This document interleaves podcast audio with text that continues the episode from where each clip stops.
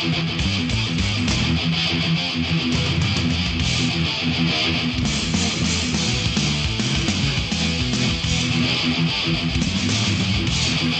Talk Live. 855 450 3733. It's a live Tuesday night edition of Free Talk Live. It's Mark with you. Ademo. I pushed the wrong button. I'm sorry. That's all right. And Ademo here. I just pushed the button for the, the, the mic two instead of mic three. Excuse me. So our uh, our, our normal first chair host Ian is uh, off doing the politics thing. I think at the the school board. yes, he is uh, very concerned about the children, so he is checking out the uh, school board propaganda. I can't imagine what he hopes to accomplish there uh, this evening, but of course they make the process so arduous and difficult that it's yeah, very difficult. To I know there was the Libertarian Party convention this past weekend too here in New Hampshire, and some folks went over there. And hey, whatever whatever is your cup of tea is your cup of tea, but I kind of stay away from those types of things. I think Liber- uh, Ian went over there, and uh, I think he's going to be running for office under the Libertarian ticket. Yes, I think that's the plan. He always goes back and forth. We always have good conversations about. Uh, you know, we've had conversations where ideology were like spot spot on, and then he does some of these actions where like Well, it's implementation that uh, I think that those that are inside the system and outside the system might uh, disagree on, and you know, I mean, whatever. Yeah. It's it's a megaphone, and you know he understands obviously uh, the system and its uh, its uh, setup, but yet he thinks it's a good time to uh, educate people. So by all means, Fine by me. I guess he'll be back. Probably be back sometime this evening. So, um, you know, keep listening. But until then, you can give us a call at 855 450 3733. It's uh, an interactive program. You can call in, talk about what you want to talk about. Also, we have an interactive website where you can go and link to blogs or uh, videos or news stories whatever you think's important and you know put it on our website. People will vote it up vote it down. You can do the same with other people's and it's kind of this uh, you know crowdsourced news aggregator thing. It's freetalklive.com where we have all our archives available going back for five years or something like that completely available to you for free um, at archives.freetalklive.com so demo i've got a story here and this one is from abcnews.com. Uh, and apparently, there was a, a, a, an assignment given to some kids in an elementary uh, class, a school. And it's seventh grade. Now, I don't know why seventh, was seventh grade in your elementaries? yeah, I think uh, eighth eighth grade is when we went off to the. Well, I had we had a weird school because I had eighth and ninth grade in one school, and then uh, K through seven in another. I always thought traditionally K through six was elementary, um, seventh, eighth, uh, you know, were considered junior high, and then nine through ten was uh, was high school. Maybe I'm wrong on that. Yeah, it was one. just weird. I think my school district did this because of um, well, I know they did it because when they their first school was really small, and so when they built the new the new elementary school, they held a couple. You know, they built that for K through seven, then had eight and nine here, and then the the current high school was big enough to fit three grades instead of the four. I see, and So it's all big. split it up instead of getting rid of a building. That's probably back when government was a little more accountable than they are today. Today they just probably bulldoze Tear it all down and build new ones. Yeah, right in the same spot and push school off a year or something. You know. Well, these kids were given an assignment to, to create a recruiting pr- poster for the Crusades. Okay. Now, the Crusades are, well, you know, as it says here, the 11th, 12th, and 13th centuries. Uh, the Catholic Church waged war against uh, the Muslim Turks to regain access to holy sites in Jerusalem. And the this was in uh, Hamilton Elementary School in Fresno, uh, California, and I don't know if there's a Fresno anything else, but Fresno, California. So you know, some kids came up with their recruitment posters, and there's one in particular that appeared to upset some parents, and it's a picture of Jesus. Okay.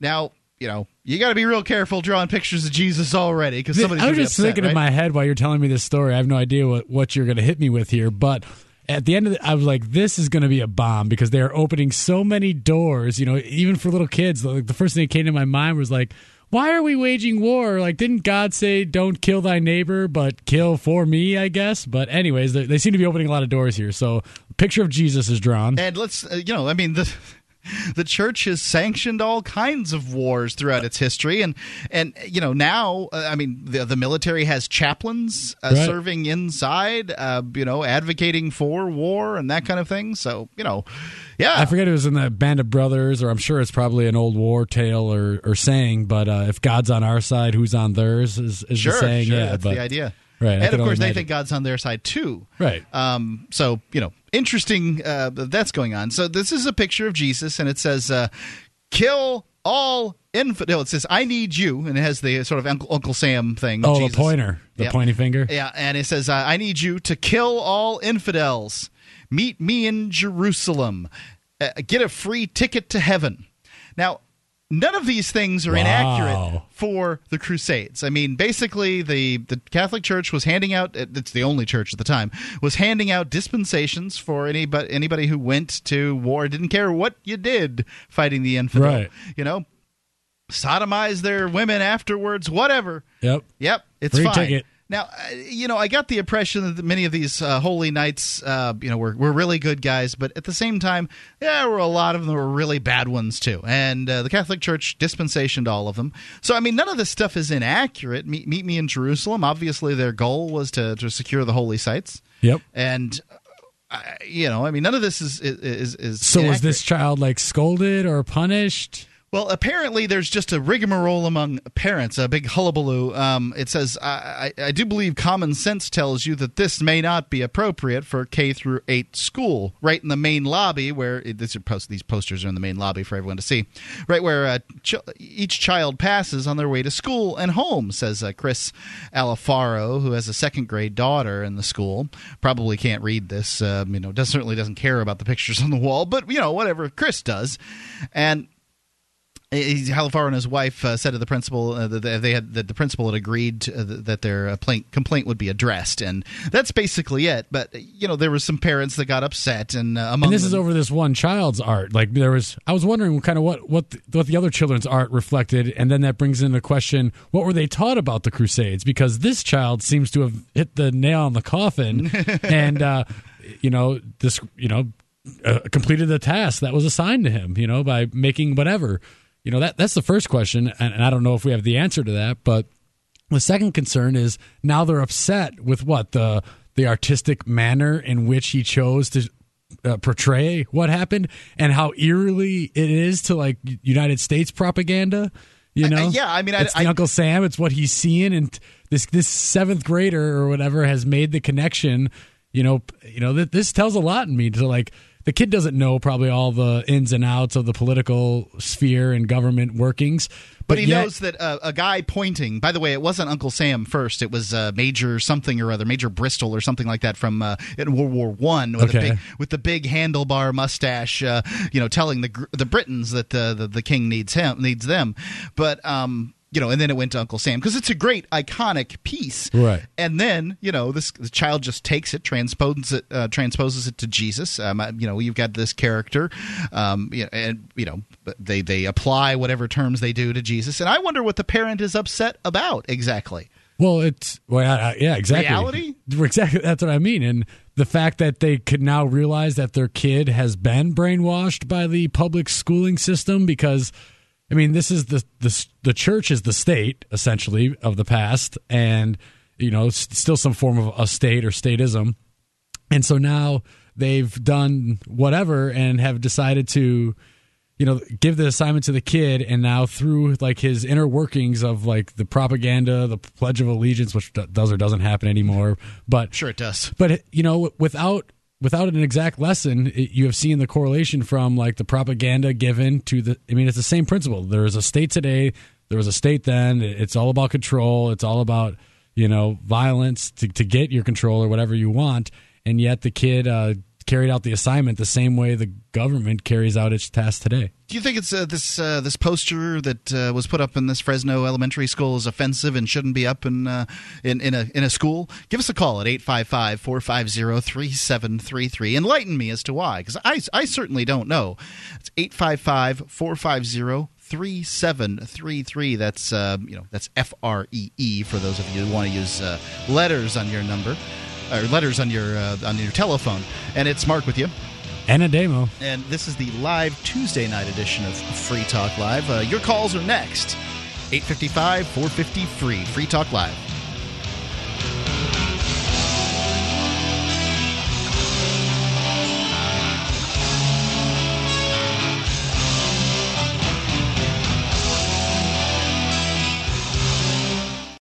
There's a legendary piece of equipment in the radio world. It's the CC Radio 2. It has the best AM reception, bar none, thanks to their twin coil ferrite AM antenna. It also has stellar FM reception, plus ham and weather. I recently got one. It's the nicest radio I've ever owned. If you're not familiar with the C. Crane Company, their products are lauded for their quality by experts the world over. I highly endorse the C. Crane Company. Get the CC Radio 2 at ccrane.com. C-C-R-A-N-E.com.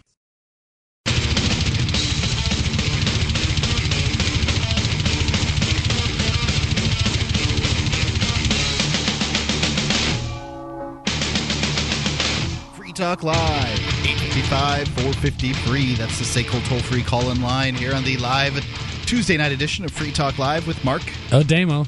You give us a call at 855 450 3733. Talk about whatever you want to talk about. Also, if you're looking for precious metals, uh, the place to go is gold.freetalklive.com because you're going to get the best prices you're going to be able to find on the internet. We've teamed up with. Uh, Midas Resources, and the the rates over there are the best you're going to be able to find among uh, the you know the uh, retailers of precious metals. I'm sure that you can go poke around someplace on eBay or something and find somebody who's selling some dimes a little cheaper, but you know this is really the way to get if uh, gold and silver because not only uh, do they sell gold and silver, but they'll buy it back from you too. We've got a great selection there. You can comparison shop at gold.freetalklive.com. And when you buy gold from gold.freetalklive.com, you help Free Talk Live. It's gold.freetalklive.com. Ademo? Let's go ahead and just get into the phone calls here. Um, Marcus, you're call, you're on Free Talk Live. What's on your mind? I I want to I want to know if you think uh, the Supreme Court is going to slam Obama on health care. You know, I think it could go one way or the other. Um, I, you know, I wouldn't pre- presuppose to know. It's uh, it, it, the, the Supreme Court split conservative and liberal. Um, they have, uh, you know, there's some pretty good arguments for the, you know, the federal government having forced people to do things in the past. So I don't really know. Do you have any thoughts, Marcus? Well, I don't. I don't think it could. I don't think it should, because it's against the Constitution. The uh, oh, the healthcare is against the Constitution. No, the mandatory. Now, as I understand, there was a mandate in the um, late 18th century that every man needed to own a gun, um, and that basically forces people to buy something. So, I mean, you know, what's I, I, if was that constitutional? Well, I don't know. Or the time when they took all the silver from the financial backing of the paper, yeah. and you know, confiscated gold Yeah. and that kind of thing. Yeah. I, I just don't have too much faith. I know there's a lot of uh, talk about it and, and eyes on it for those that uh, pay attention to the political sphere. But at the end of the day, it's it's pretty much a coin toss, right? No one really knows what they're going to do. We don't know the behind the the closed doors deals, the intentions, plans of whatever you know figures individuals have, and I would guess that they're going to keep some of it and toss some of it. Would be my guess. sure, and then then, then And you then could both always sides have call a victory. yeah the, the the middle of the ground thing, and yeah, both sides say, hey, we did good, the system works, ha Yeah. ha ha. we shoved a little more uh, tyranny Right. down the Americans' throats, and, and we win. Six more years later, or five, or whatever, they'll get the other half that they took out, Yeah. or uh, slide it through some other bill. It'll be constitutional then. Marcus, yeah. I, I suppose. I hope not. No, Thanks I don't either. Yep, same. I here. don't want. I don't want it. I don't want it to be mandatory. That's not what I don't want. I'm with you. Well, then we got to get rid of all the government because they seem to uh, make everything mandatory. mandatory. It's all Thanks, back. Marcus. It's all uh, coercion backed by the uh, you know use of force. That's what they do. I mean, they they make everything mandatory. You're going to pay us. It's mandatory. exactly. Oh well, it's not mandatory. You could just go to jail. Let's go to Rick, calling from. It looks like Port Charlotte. Rick, you're on Free Talk Live. What's on your mind? Yeah, how you doing, Mark and Ademo? Good to talk to you guys again. All's well. Uh, the other night, you guys were talking about the Ron Paul Fest uh, at the Florida State Fairgrounds being shenaniganed and stonewalled by the Republican Party during the convention. right. I got an email about 10 minutes before your show started from my local Ron Paul organizer Mm-hmm. saying it's on, it's paulfestival.com, PaulFestival.com. paulfestival.com. Uh, tickets go on sale Friday. And What's the venue? are being lined up right now. What's the venue? The Florida State Fairgrounds. Oh, at the Florida State Fairgrounds. Yeah, Uh, they said after much uh, It's a nice website. and call and calls from uh, you know our supporters throughout the state and the country, blah blah blah. So it thanked the pressure we put on the, you know, locally here, I guess. So it was So that- the, the the state fairgrounds capitulated. Yes, uh, it, uh, apparently it is a done deal. That's well, it looks like it. I mean, you know, there's there's a website here that's claiming on August 24th through 26th in Tampa, Florida, the Ron Paul uh, Revolution Rockin' for Ron, uh, you know, is going on uh, in Tampa. So that looks it looks great. Uh, Rick, it's- did the uh, Yeah. did the email shed any light onto the? Because the last I heard this story, there was a lot of um, controversy about the Republican Party buying up all the events or putting a clause in with all other venues. Did did they ever discuss how that hurdle was reached? No, it was basically just a press release, I think, from the local grassroots, the local organizers. Through it, you know, the grapevine spread pretty quick as far as that goes. Someone put it on Facebook, and then I guess it just got forwarded out. Right. Then nobody want to look. But it didn't really, but it didn't really address any of the stonewalling by anything like that. You know, I'd say it was more of an upbeat. Hey, we got it. Let's party. Let's have a good time. Right. Yeah. Well, I guess at least they didn't wait to hold out until the absolute last end, where you you know at least you have some time to plan now, and the the website does look really good here. Yeah, that wasn't something they threw together this afternoon. That's no, sure. no, this was ready to go. not. Yeah. I, I love the uh, list here of celebrities for Ron Paul. This matters to somebody, um, and you know it, it, it looks great. I I've seen this Juliette Lewis's face before. I mean, I don't I don't mean to be mean to any actor or actress. I just don't know these people very well. I'm not any kind of uh, expert. There's a Peyton Hillis, looks like a well, he looks big enough to be a football player. Um, and Amy Allen. I don't know. She looks like she might sing something. And uh, Gerald Celente, uh, obviously, um, you know, he's a he's a big name. Prodigy of Mobb Deep. Huh. Who knew? Yeah, I like you guys. I don't do a lot of TV watches, so I probably won't know half of them either. But I'm sure they're going to have some good music fa- uh, music bands. Well, I, I I can tell you, you know who uh, Vince Vaughn is. I mean, that's a big name. Kelly Clarkson, uh, she won one of those idol things or something like that. Uh, what's the, My the- girlfriend Amer- likes her. Yeah, Yeah. American Idol. She was on. But yeah, there's a bunch of great people Joe on Perry here. from Aerosmith, Yeah, Nolan Ryan, Oliver Stone. and then the Cool. usual Peter Schiffs, the John Mayers. The I hope all these people are there. It doesn't seem likely though. No, it's For good. some reason, I think it's going to be easier to get in the fairgrounds than in the uh, the St. Pete Times Forum that weekend. Yeah, yeah. Well, that's awesome. I, I really hope this goes off because it's gonna be it's gonna be huge. Um, and Yeah, maybe if we get a few hundred more amp listeners signed up, you guys can come down for it. there you go. you think you can get Ian back to Florida? He might actually have to go see his mom and dad if he gets down there. Yeah, I know. It's right down the street. Heck, I'm right down the street from where you guys used to be, too. I'm Well, watching a know- storm roll in, roll in over Charlotte Harbor in my new condo. It's cool. there you go. Well, Rick, I, Hey, I appreciate it. Are you going to go to this event, by the way? I absolutely. I already told. I already called my girlfriend. I said it's on the calendar. What uh, are you going to stay up there? At, um, are you going to stay up there? Or are you going to drive back every night? I don't know. I I I don't even for the hour and a half drive. I don't know if a it'd be long worth drive. it that weekend. It'd be tough. It'd be tough to. It'd be tough to get a place to stay. Yeah, they've got uh, travel and lodging here. I mean, Tampa is huge and has a lot of uh, lot of hotels in it. So, I mean, you know, I, I don't know. yeah, It's I gonna- got a feeling you'd have to be well into St. Pete before you found anything reasonable. You're probably right. You're you're probably right. Well, still, the Liberty community is always good for the couch crashing, surfing. There ain't type- no way my girlfriend would do that. I've been trying to get her to couch surf for years. Just bring your little single man tent and uh, you gotta stay at this fairgrounds. There you go. There we go. I'll rent, I'll rent a minivan. or you could uh, try to uh, win Marv, the uh, Mobile Authority Resistance Vehicle. That's you know? right. You guys are raffling that Can I off. can I do that remotely? Can I sign up that on the website? Sure can. PeteEyre.com. P E T E E Y R E. I'll buy a ticket tomorrow when they turn my internet on. Wonderful. Thanks for the call, Rick. 855 450 free. I'm really excited that the Ron Paul uh, the Paul Fest is going on at paulfest.org.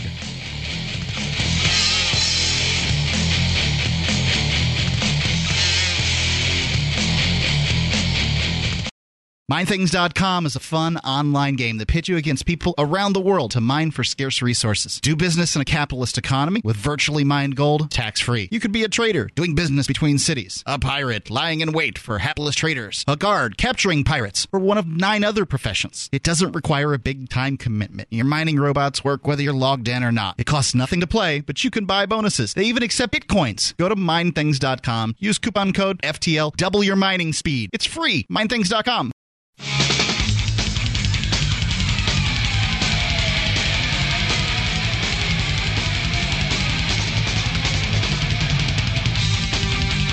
Talk Live, 855 453. That's the SACL toll free call in line. It's the live Tuesday night edition of Free Talk Live with Mark. Uh, and Ademo. I, I didn't say and before, so I felt like I, I kind of left it to the three person chair thing. So, uh, and Ademo. Just us two are here.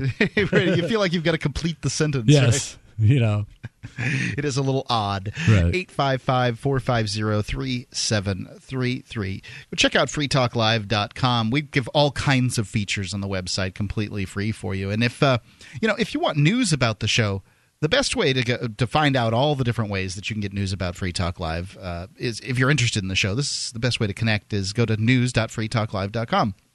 You can uh, hook up with our Twitter account or friend us on uh, your Facebook account. And probably the best way is the emailed updates. Uh, sign up for the emailed updates at news.freetalklive.com. And Ademo, Porkfest, coming up the beginning of next week. yeah, we're It's- under a week. It's like It's right uh, here. Me and the girlfriend went out today, got a tent and another, uh, you know, tarp, starting to check the uh, gear and make sure everything's in line. I, I know it's early, but I bet you there's a bunch of other folks probably doing the same stuff. Now's the time to do it. If you Yep. need to get gear, uh, one of the, a really great place to go is uh, manventureoutpost.com. They've got some of the best rates on uh, camping, hunting, and shooting gear. But the Porcupine Freedom Festival is a gathering of it's probably going to be about 1,200, Yeah, I'm, I'm, saying 1200. That's what I was guessing. thousand plus people um, in the woods of New Hampshire who care about liberty, and it's all put on by the Free State Project. The Free State Project is a concept to get people who care about liberty enough to move to move all to one state in order a small state and a, a less populated state in order to be able to have a larger effect on um, you know the the whatever's going on in the state. Um, you know some people are interested in the legislative stuff. Some people are in, interested in you know the outside the system stuff creating uh, little free communities for themselves and you can find out more at freestateproject.org. You can go there and get signed up. I moved years ago for the Free State Project, and it is, you know, it's the best thing going for liberty right now. freestateproject.org. So, Ademo, Yes. the I believe it's the pledge that one takes when one joins the Libertarian Party, and it's kind of the Libertarian creed, even for people who aren't, you know, party members. Um, you know, I. It, basically, it is that uh, I shall not use uh, force in order to achieve personal or uh, political gains. I shall not initiate force in order to achieve personal or political gains. Initiate's important aspect of this because what it, presupposes is is that if somebody uses force against you, that you're then allowed to use, I guess, a commensurate amount of force to prevent them from, you know, doing that, to stop them, to, as retribution. It doesn't really stop retaliatory uh, violence, right? Well, yeah, that's my understanding. Now, uh, that's the what they call the non-aggression principle or the zero aggression principle, and it's kind of interesting the nuances of it. And there's a news story out right now that might fit into one of the nuanced areas of uh, the non-aggression principle. I'm all ears this. This is always a hot topic with everybody. When can you use force? Like, man is like obsessed with this time to know when they can punch somebody in the face. You know, like I'm more or less worried about just getting by with my daily life. But these are always interesting conversations. So, what's the story? The story is a Texas father caught a man sexually assaulting his four-year-old daughter. Um, apparently, and I've heard a couple of stories on uh, exactly how it happened, but I guess the the family was out taking care of the farm or something, left the daughter in the house. Uh, you know, and there was a guy there that a horse groomer or something like that that was uh, there. He uh, uh, you know, attempted to have his way with the four-year-old. Um, the father returns home, catches the catches them, you know, catches the man in the act, and stopped him by striking him in the head several times. I think that there's a stress on several in this story. Pick the story up. The man was pronounced dead on the scene while the daughter was taken to a local hospital in Victoria, Texas for examinations before she was released. The incident took place on Saturday. Um, Harmon described the girl as okay. I guess this is the father's name. Okay, besides the obvious mental trauma. Um, asked whether he would press. Char- oh, excuse me. This is the sheriff here. Um, asked whether he'd press charges against the father. The sheriff responded, "You have the right to defend your daughter." He acted in defense of uh, his of his third person. Once the investigation's completed, we'll submit it to the district attorney, who then submits it to the grand jury, and the grand jury will decide whether or not to indict him. Isn't that always interesting how the cops they charge millions of people every day with tickets, pink slips, extortions, whatever for money, yet when it's actually of something of like wow, there should maybe be a charge here. There's there is definitely a law, you know, allowing or disreg or, or not allowing this. And yet, when those times come up, the cops are like, well, we just do the investigation and these people hand out the charges. But every other time, you hand out the charges, easy peasy. But continue on. I think I see where this is headed. Well, basically, um, you know, the, the, the victim died from blunt force head trauma and neck injuries. Um, I mean, the father beat him to death and caught him in the act with his four year old daughter. And I. You know, I just I wonder not whether or not this person should be charged because I think that uh, you know that always comes down to moral answers, and I guess my question is, is it moral did the father i mean you know the, so it seems reasonable that a man should lose control. If a man's going to lose control this would be the moment that it would be okay right? Yeah i mean this is not consensual. You know i don't think the four-year-old was like you know no. we're in a relationship.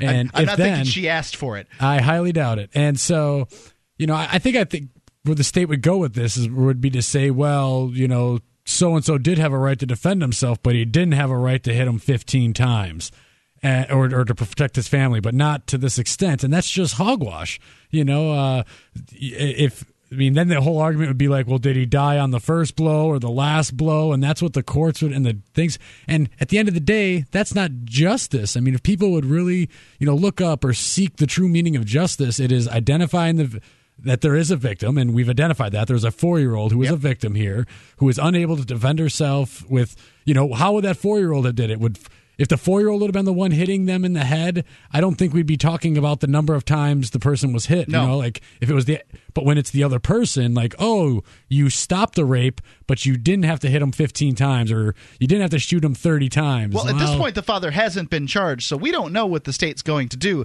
I mean, this has to go in front, it has to be an indictment from through a grand jury. And it may be that the grand jury says, you know, eh, I can't see charging this guy. And you know, if I'm sitting on that grand jury, I don't know. I don't know. That's why I'm sitting here asking myself in this circumstance.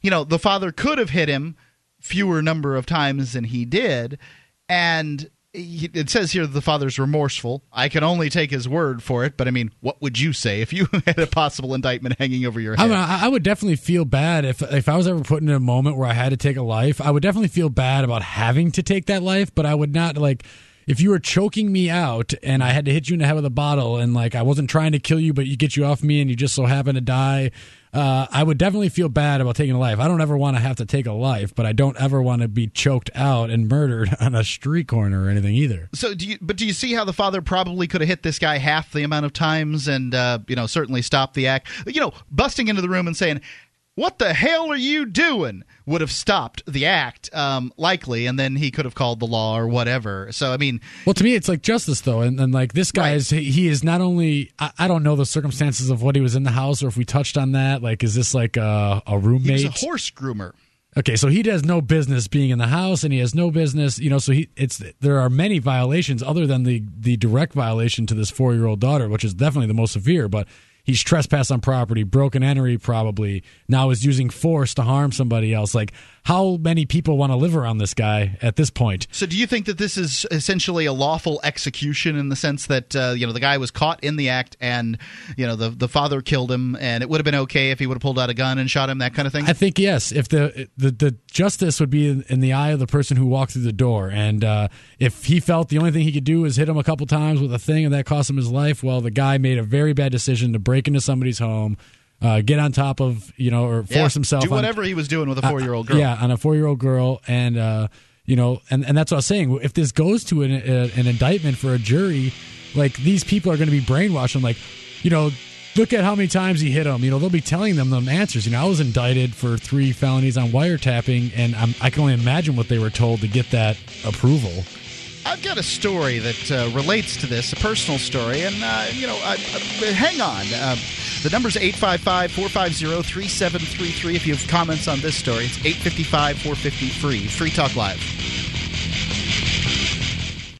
Empower yourself by trading with value. Visit don'ttreadonmeme.com. Browse their unique silver dime trading cards and get all your favorite designs. Gift them, keep them, or trade them for something else. They're real value in a convenient package and a tool that you can use to spread the word about honest money and how it sets us free. While you're at it, check out their quality apparel. You'll want to be the first of your friends to get their clever graphics on you. Don't tread on meme. That's don't tread on M E M E dot com.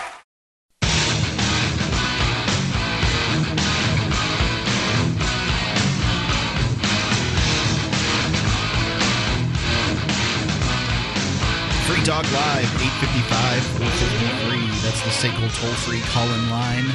And you can call in, talk about what's on your mind here on the live Tuesday night edition of Free Talk Live with Mark. And Ademo promoted to second chair now. That's right, Jerry. Moving up in the time- world. The big time now. I'm still sitting in the same seat if you listen, if you can see the cam, but I feel more important. Real quick, tell everybody about uh, your efforts over at copblock.org. Uh, Copblock.org is a decentralized organization uh, focused on police accountability and sharing those tactics. So, uh, folks can visit Copblock.org. There is a multitude of things going on there uh, an about page, a store, uh, get involved, uh, all kinds of great stuff. And, you know, it's expanded into a copreports.com, a sister site, uh, working with some other folks who is a database basically for police. So that's getting going there. There's ways to get up there. There's resources Uh, all kinds of stuff. It's the ways to submit a post, and there's just a lot of folks there. Um, I mentioned uh, SACL CAI is the sponsor of our phone lines. SACL CAI is a company that handles accounts receivable. If you got into the business that you got into in order to do that business and not handle accounts receivable and collections and all these vexing tasks, SACL CAI can handle it for you and handle it in a way that will leave you happy that they do. Uh, they treat your clients with respect. You can find their banner at freetalklive.com. It's the top one on the right hand side of the page. It's SACL CAI. Principal over there, Jason Osborne, is a big supporter of uh, Free Talk Live and a big supporter of liberty. It's SACL CAI. So we're talking about this story out of Texas with uh, where you know I mean this is a big story right now. Apparently, a father on Saturday caught a uh, a horse groomer um, in his home messing with his four-year-old daughter and uh, you know some I, I, guess what they interpreted as uh, sexually abusing uh, the the four-year-old and the father beat him to death uh, with his Yeah. hands. And uh, Ademo you said yep you know I get it. I understand. And you know when you look at the facts of this case I think that that's that's cool. But one of the things uh, you know it's fine. Like you know I understand. I guess I understand. Having a 4-year-old I understand. Yeah, just to me, it's like it's it's no one else's business, really. I mean, this guy violated you know multiple property rights, basic uh, you know uh, rights that people have. Like you should be secure in your home. You do not force yourself on others. You do not walk into somebody's house without being invited. And you know, so even if I was the neighboring pacifist to this guy and I didn't believe in taking any life, I still would be like, well, Johnny did what he thought he had to do. I might have pulled the guy off and walked him off my property, but none of my business. One of the reasons I like uh, the idea of somebody getting some kind of trial afterwards is because we never know. There's a there's a huge uh, in this country. This, this uh, it's a witch hunt essentially for uh, sex offenders. You know, they you, you'll hear people call people have called in here many times and saying that sex offenders should get the death penalty and things like that. And you know, I understand where they're coming from. This is despicable behavior when, especially when you're talking about a four year old. But what it does in the process is it, it will also sweep people up. I had a situation, as I told, uh, you know, teased the the listeners uh, before the break, because I had a personal situation. I was this was seven, eight, nine years ago, something like that. I was in a camping uh, site in North Florida. I, I had a my fiance at the time wanted to see a cave and was hoping to see some bats. And she's from Florida, had never seen a cave before in her life. I knew that there was a cave over in North Florida, and you know it's a six-hour drive up. Uh, we'll go camping for a night and in my my mom's van, and uh, we'll come on back, and maybe she'll see some bats. And you know, this is the kind of thing that boyfriends do for girlfriends. So we were spending the night in the uh, uh, the The Batmobile. the camp campground. This was just a, this was a uh, a panel van, and uh, for my story, it doesn't sound very good. You know, I used to call it the child molester van.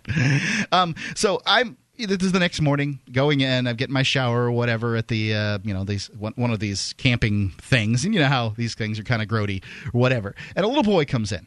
Let's call him three or four, and he wanted to use the bathroom, and he needed help. He couldn't get his zipper down. And you can totally understand why this might be for a four, three or four year old. Yep. He asked me for help in, you know, the manner that he would. And, you know, I stepped off and I, I said to myself, you know what? I'm going to have to find your. We're going to have to find your parents. Yeah. Uh, because I'm just not going to be able to help you with your zipper. Because what I didn't want to have happen was somebody come in, uh, specifically the, the dad, and you know, I mean, you don't. I don't know what I'm dealing with here. Um, I'm dealing. I'm dealing with people that will let their four year old wander off into a public restroom on his own at a campground. Is what I'm dealing with. So I didn't. You know, I wasn't going to be able to judge. Yeah, these. probably not the most logical folks. Right. I did not want to, um, the dad to walk in with his, uh, you know, his uh, chucker cap on and catch me fiddling with the zipper of his son. And so I decided, you know, I don't know what to do. So I went around, I kind of went around and, you know, hello, anybody out? This anybody? Is this your kid? Yeah. And, uh, you know, nobody answered. So I'm like, uh, you know, son, you're gonna have to go back to your parents. I don't know. Wh- I don't know what to do. Yeah, for all you knew, uh, you would start to fiddle with the zipper, and all of a sudden, uh, Chris Hansen would come out of the next stall. From I'm not the, sure who Chris Hansen Oh, is. he's the uh, guy on MSNBC who did the To Catch, Catch a Predator Okay. uh, series, and so like the basis of that is they'd set up, they'd have a very young looking but adult actress. Okay. so you know, like, twenty years old, looks like she's 13 Uh-huh. And so they would lure men to come to this house, and then it's oh, I'm just putting away the laundry, just make yourself comfortable, and the the actor would walk away behind a door, through a door, and all of a sudden Chris bam! Hansen would come out and say, "What are you here for? And why do you have condoms with you?" And Yeah. so yeah, you could have that scenario going. Uh, it's kind of like uh, the movie Big Daddy when he first gets the kid that's supposed to be his, but when he bathes it the first time, he's like, the kid's like, "Why am I wearing a bathing suit?" He's like, "I don't know all the rules," like you know. And yeah, it's a scary world. You know, it's like. Uh, you know, this is an extreme scenario. Yeah, if, uh, the, if the father had walked in and seen you, like, yes, he could overreact. I don't know if that was. I highly doubt that was the case here. I don't know. It's all we have at this point. And the the convenient thing about dead, uh, you know, def, uh, dead plaintiffs is that they tell no tales. Sure. So there were three people in that room. One of them is four years old. The other's dead, and the third one is telling us the story. So we don't know exactly what occurred there, but. You know, I mean, so this guy, the dead man, get, doesn't get to tell his side of the story, and I, I just wonder if I had been that dead guy, if the father, uh, the, the you know at the, the the park in in Florida pulls out his gun and caps me right there in the restroom, and I'm dead on the floor, then whatever he says I was doing to his son was what I was doing to his son. Well, that's true, but I mean, if unless there is some like million dollar, like these guys are partners over some fancy horse studs, Right. You know, then Why would the- they do it? Then there's an alternative motive, right? But uh, if you know, unless the guy like snuck He's in the house, and I think that's an important factor. Well, that's what I mean. Like if I, I was trying to put myself in there. So if I just boom open the door and seeing this gr- gruesome act going on, would I like sneak up behind the person and like bing pop him on the head? No, I'd probably be like, "What the heck are you doing?" Yeah. And then that would be that person's time to go, "Whoa, whoa, whoa, whoa! I'm just fixing the zipper," because then I'd be like, "What do you mean you're just fixing the zipper?" Like I'd stop and then, okay. You're a cool guy who's trying to fix a zipper. The kid's asking, we need to have a talk about strangers. I don't need to bash your skull in. But if there are clothes all over the place and the kid is crying Right. and uh, like if you know if, if your pants are off and the, Yeah. the claim is is that the kid need help with a zipper then it's a much tougher story to sell no doubt and i you know i mean i don't know what happened here and it's hard hard hard for me to feel any kind of uh, remorseful feelings for a guy that was actually doing something like this uh, you know being beaten to death but even still, let's say it's a misunderstanding. Let's say he was helping the little girl with her shoelaces or something. Uh, he probably had no if he if he had no business to be in the house. If his job never required him to be in the house, then like you know you you need to be aware of your surroundings. If you trespass in the wrong area, it could be a fatal decision. I mean, if you drive 120 miles an hour, which is making a bad decision, so is trespassing in someone's property or breaking into their house. They could have fatal consequences. And you know, like this government c- cast a shadow that like it's okay or no big deal and then they cause it so i just hope that the political sphere doesn't get involved in this and you know a bunch of people who are scared that oh this this was brutal and vicious uh, yes it was but so was what the guy was doing and again it's none of my business and i hope it doesn't get into political thing like oh we have to at least say if you're going to kill someone you got to do it nicely or something Yeah, at this point, I don't think the law is going to be able to fix anything here. No. um, I mean, I just don't. I just don't think that's the case. At this point, this is considered a sex crime because that's the story the dad's telling, and if he's smart enough, Yep. and, and now that he's got a lawyer, he's not going to tell any different story. So at this point, it's just basically a lesson to sex offenders offenders. Even if this wasn't the case with this uh, with the man that's dead here, they're not giving out his name at this point. Um, Right, at least but- in the story, but In other ways, like if the police, if they had a necessity, they could investigate it, see if there was an alternative motive, or you know, private individuals could have this taken care of in case of death without the government. But I'm sure the uh, person who's deceased here, if the family finds out about when they find out about this, not if, yeah, they're gonna. they're going to find out about it. Uh, and if they know about some million dollar life insurance or bad business, those will come out again, and then maybe there'll be more to look at. So. If you've got any thoughts on this story, give us a call at 855 450 free. That's the SACL toll free call in line, 855 450 3733. Actually, I got this story from freetalklive.com, so it does work to uh, load stories up on our news aggregator. It's at 855 453 on Free Talk Live. Are you excited about Flaming Freedom's bigger, gayer dance party at this year's PorcFest? Oh, yeah. Well, you should be. There's going to be hopping dance music and a giant tent full of Liberty lovers getting their gay on. By gay, do you mean happy? Uh, sure, Claire. Super Gay Dre is bringing his elite team of drag queens led by Violencia. There's going to be raffles for all kinds of prizes, as well as prizes for gayest costume, best drag queen, and best drag king. So get your ticket now for the insanely cheap price of just $5 at flamingfreedom.com slash dance party.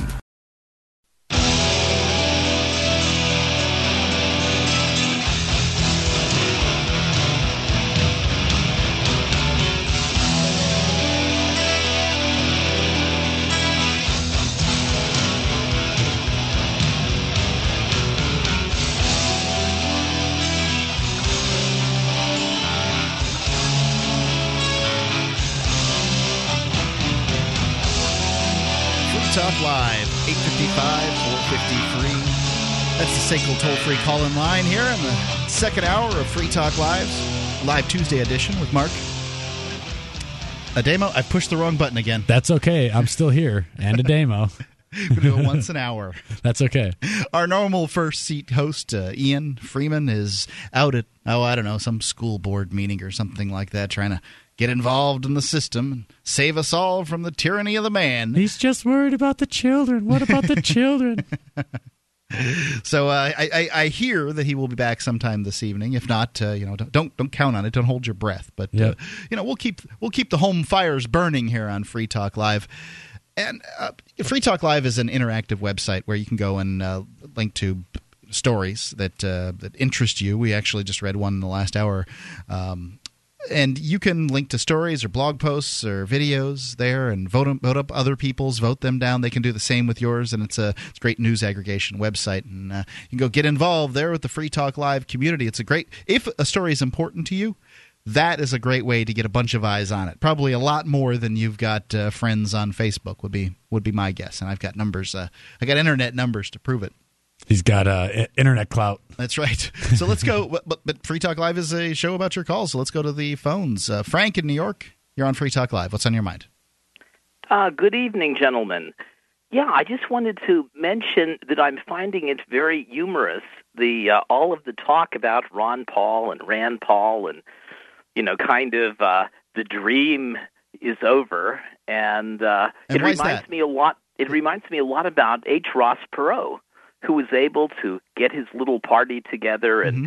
the man who made his first billion by cutting the welfare and the social checks for the federal government with his company did the the rhetoric against government and against spending and against social welfare and all this stuff and even he even uh, talked about uh, the evils of NAFTA yet he and his son built one of the biggest truck transport facilities at the border between Texas and Mexico that's making billions and billions of dollars for the Perot's. So, you know, I find it humorous that people, again, sort of like Charlie Brown with Lucy holding the football, uh, oh, uh, Charlie Brown, I'll hold it, just kick it. Oh, but you always pull it away, Lucy. No, I, I'm going to do it this time. And then as he kicks it, she pulls it away and he flips back on his head. When will the American voters wise up? I mean, let's face it, Ron Paul was a wonderful congressman who voted, uh, you know, in a in a very fine manner for a lot of, you know, the the constitutional uh, points of view and uh, for that he should be commended. But I mean, the man's a 33 degree Mason. He's part of the establishment. This is all kind of just to keep you know, the uh, Joe six pack that isn't drinking the six pack that Really? maybe has two. I mean, Ron Paul's been in political office since the '80s. I mean, you think that I they, know that, and he's been a very good congressman But- in Texas. But I mean, But you know, the I mean, point so- is, right. But uh, hold on, if, if this, this can't be some kind of conspiracy because the guy's been doing it too consistently for too long. Well, come on. This whole thing. Remember what I said before all this stuff happened with Rand endorsing him? The way the convention's going to play out is that uh, no one is going to win the first ballot. And Jeb Bush will be nominated, and probably Rand Paul will be his vice presidential, you know. So you don't think- And that's going to be it. That's the game plan. I heard it in January from big insiders, and they're laughing about the system. And just to make sure it's going to work, George Soros's company in Spain is- is going to count the election results something like 37 of the 50 states. Well, but so I you know, mean, it's kind of it's what kind about of, these state uh, conventions, though, Frank? I mean, there's a, th- th- these state conventions clearly aren't going the way they're supposed to go. I mean, uh, Romney lost Massachusetts, his home state. And, and Romney's not going to be the nominee. Romney has some big financial scandals that are going to start to materialize in the next two months, and he's not going to be the candidate. And Benjamin Netanyahu wants uh, Mitt Romney because they were old friends as graduate students in Cambridge, you know, in Massachusetts. But the point is, Benjamin Netanyahu is a whore, and whoever whoever is elected by the establishment, he will be forced to deal with, and that's basically it. See, that- So, I that- mean, that's a good point right there. That's a good point. Romney watch it. You know, I mean, it's very interesting. Yeah, it's a good point. What you said there, there is that they're forced to deal with, and like I don't know if I buy necessarily like uh, Ron Paul is maybe like attending Bilderberg group meetings and uh, getting his. Oh, I never email- said that. I know, no, I I'm, never I'm not. that. I'm not saying you did. I was just saying to to some level. I, I'm not putting words in your mouth. I'm just saying that. I don't think he is directly related as like much as uh, Obama or Romney or others are, but yet he has done something that you know I've tried to do myself as an activist, and which is create a public persona, and that way, when the man does try to harm me, I have the ability to reach out to a network and do something. So Ron Paul has done that, and he's probably had a big enough megaphone that the man. Whoever that might be, whether it's government or lobbyist or whatever interest would like to silence him, uh, it's actually best to have him there. He's silencing himself now. I mean, this is basically it. He's betrayed all of those supporters that have supported him for two presidential campaigns and put in millions and millions and millions of dollars into his coffers for his campaign. And now he's, you know, pulling out and admitting, just like Ross Perot did, all of the people who were for Ross Perot, and then the end, I have to pull out. I mean, he's leaving the people hanging there, and it's going to, mark my words, Obama won't be reelected. But what's going to happen, it's not going to be Mitt Romney, and it's it's kind of funny. It just And you're predicting that- Jeb uh, Jeb that Bush, pol- right? I don't like Jeb Bush. The Bushes are terrible people. They You're are the predicting worst him. scum this country has produced as leaders. But you're the predicting him. So who is, is gonna be it elected? Doesn't matter what I want. The people that make the decisions have made the decisions, and you or I or none of the voters will ever be able to have any influence. The best we can do is sort of rubber stamp it by you know voting, and then whomever counts the electoral votes or not the electoral votes, the votes uh, be it a, an independent company, a computer that can be hacked. That's it. The system is an illusion, just like the free market is an illusion. It never existed. It never will exist.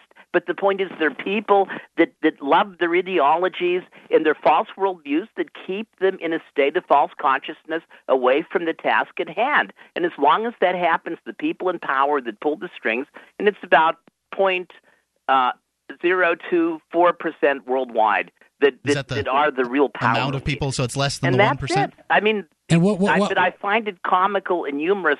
All of the pundits that are talking about Rand Paul betraying the people and Ron Paul betraying the people, and that listen, it was set up that way. The whole thing is nothing but a joke. I mean, people have to realize that they're impotent politically and economically, and the little bit they have in savings will be gone in the next 18 months. Already, the federal government has admitted that 48.2% of the wealth over the last two years is gone.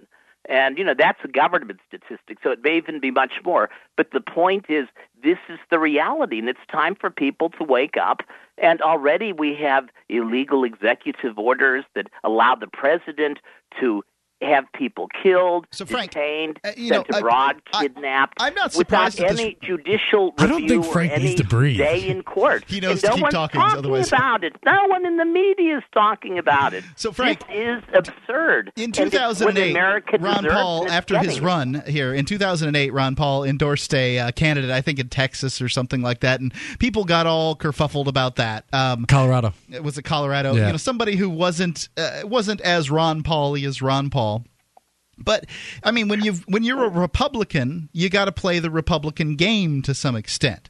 I mean, you know, the the the the advantage to being a libertarian is is that you can be as principled as you want to be, and you don't have to that whole you don't have that whole worry about ever getting elected again or uh, That's true. You getting have that period. ideological buffer whereby you're free to follow your own ideology. But the point is, the Republican ideology and the Democratic ideology are one and the same. Historically, there was a difference with the two parties, but in reality, it's the same consensus, the same policies are forged, and the same agenda is pursued that benefits the corporations, the special interests, and the powerful elite. And that's Frank, the way it's been.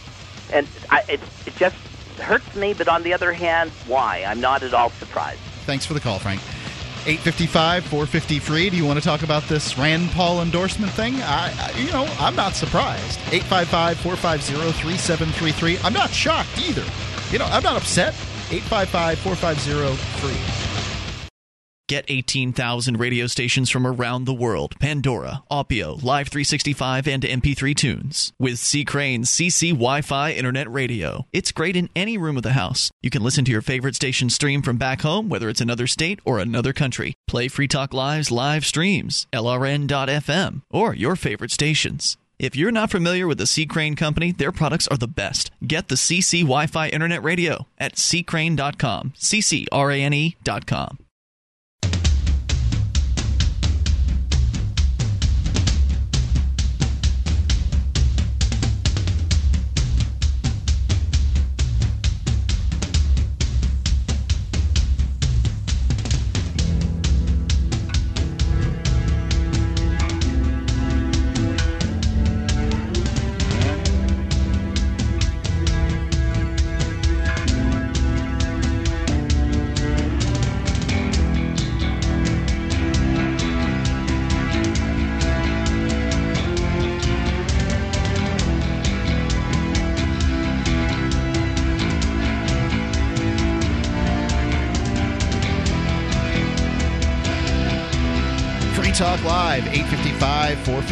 free.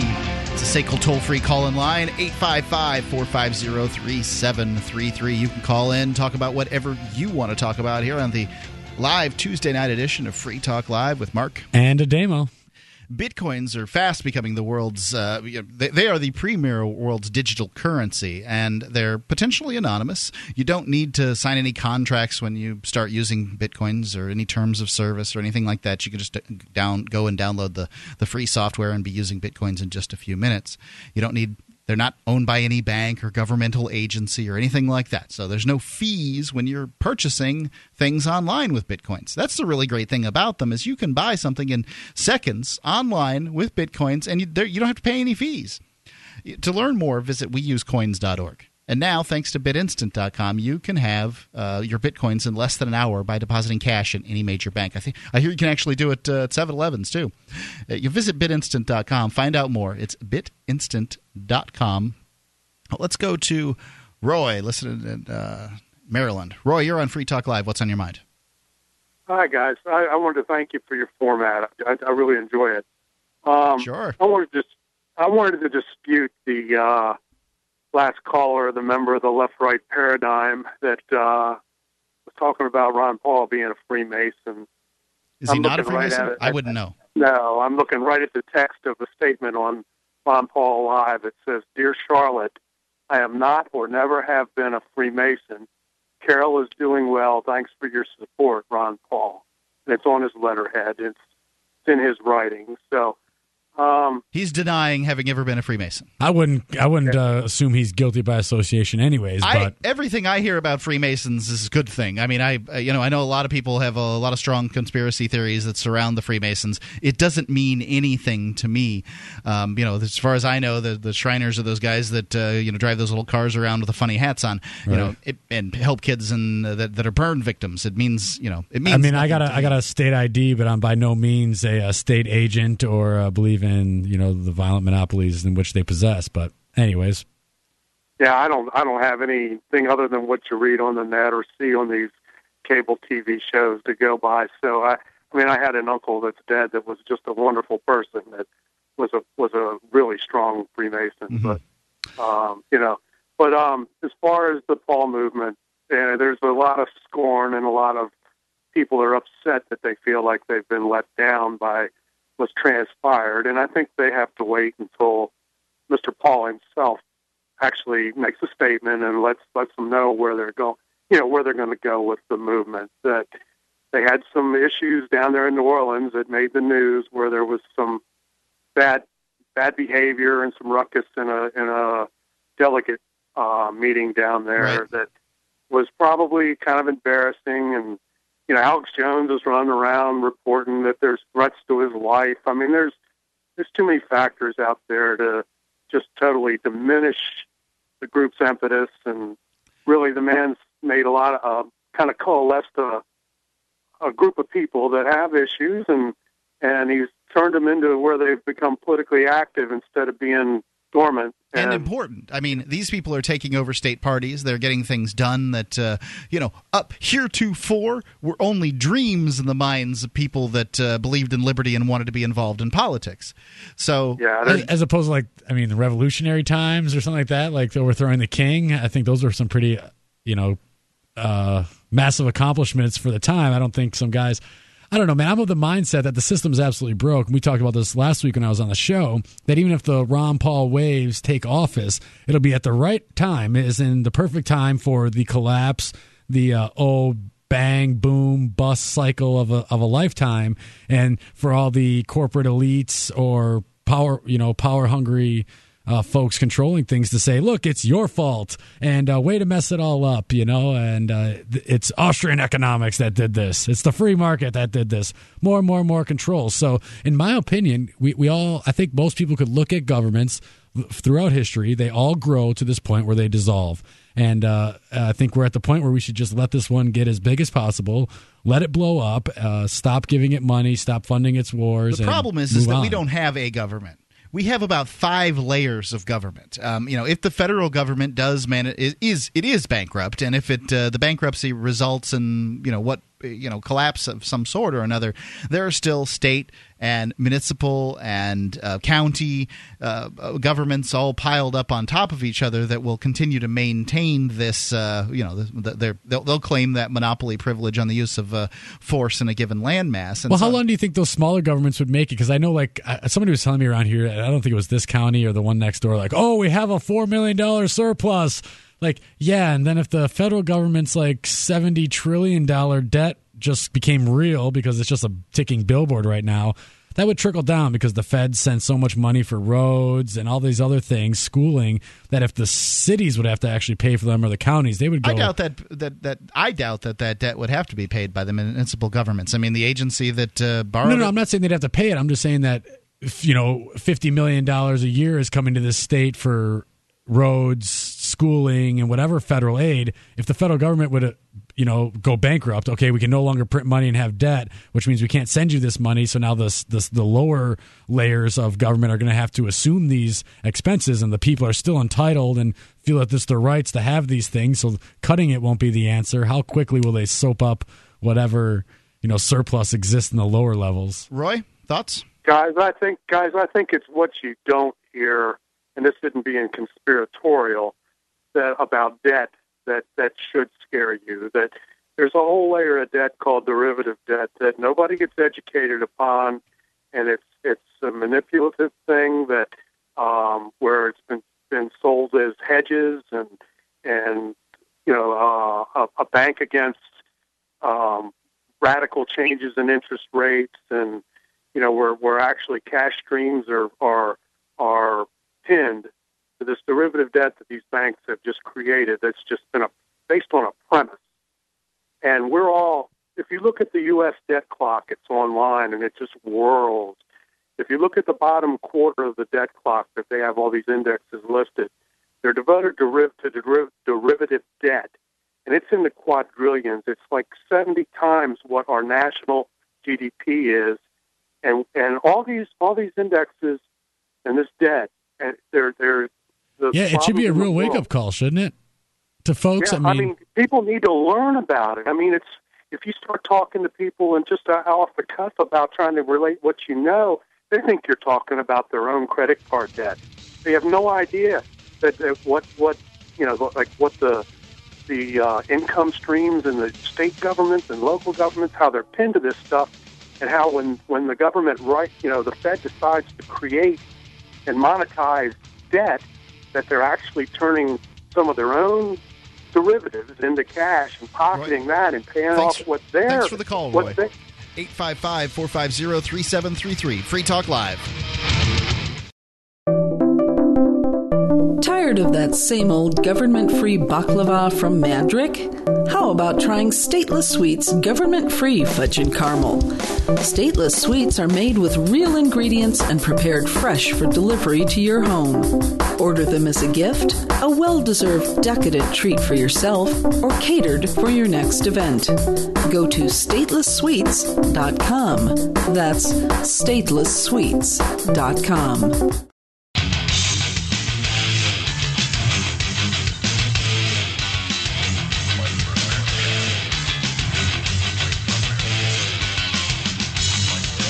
Talk Live.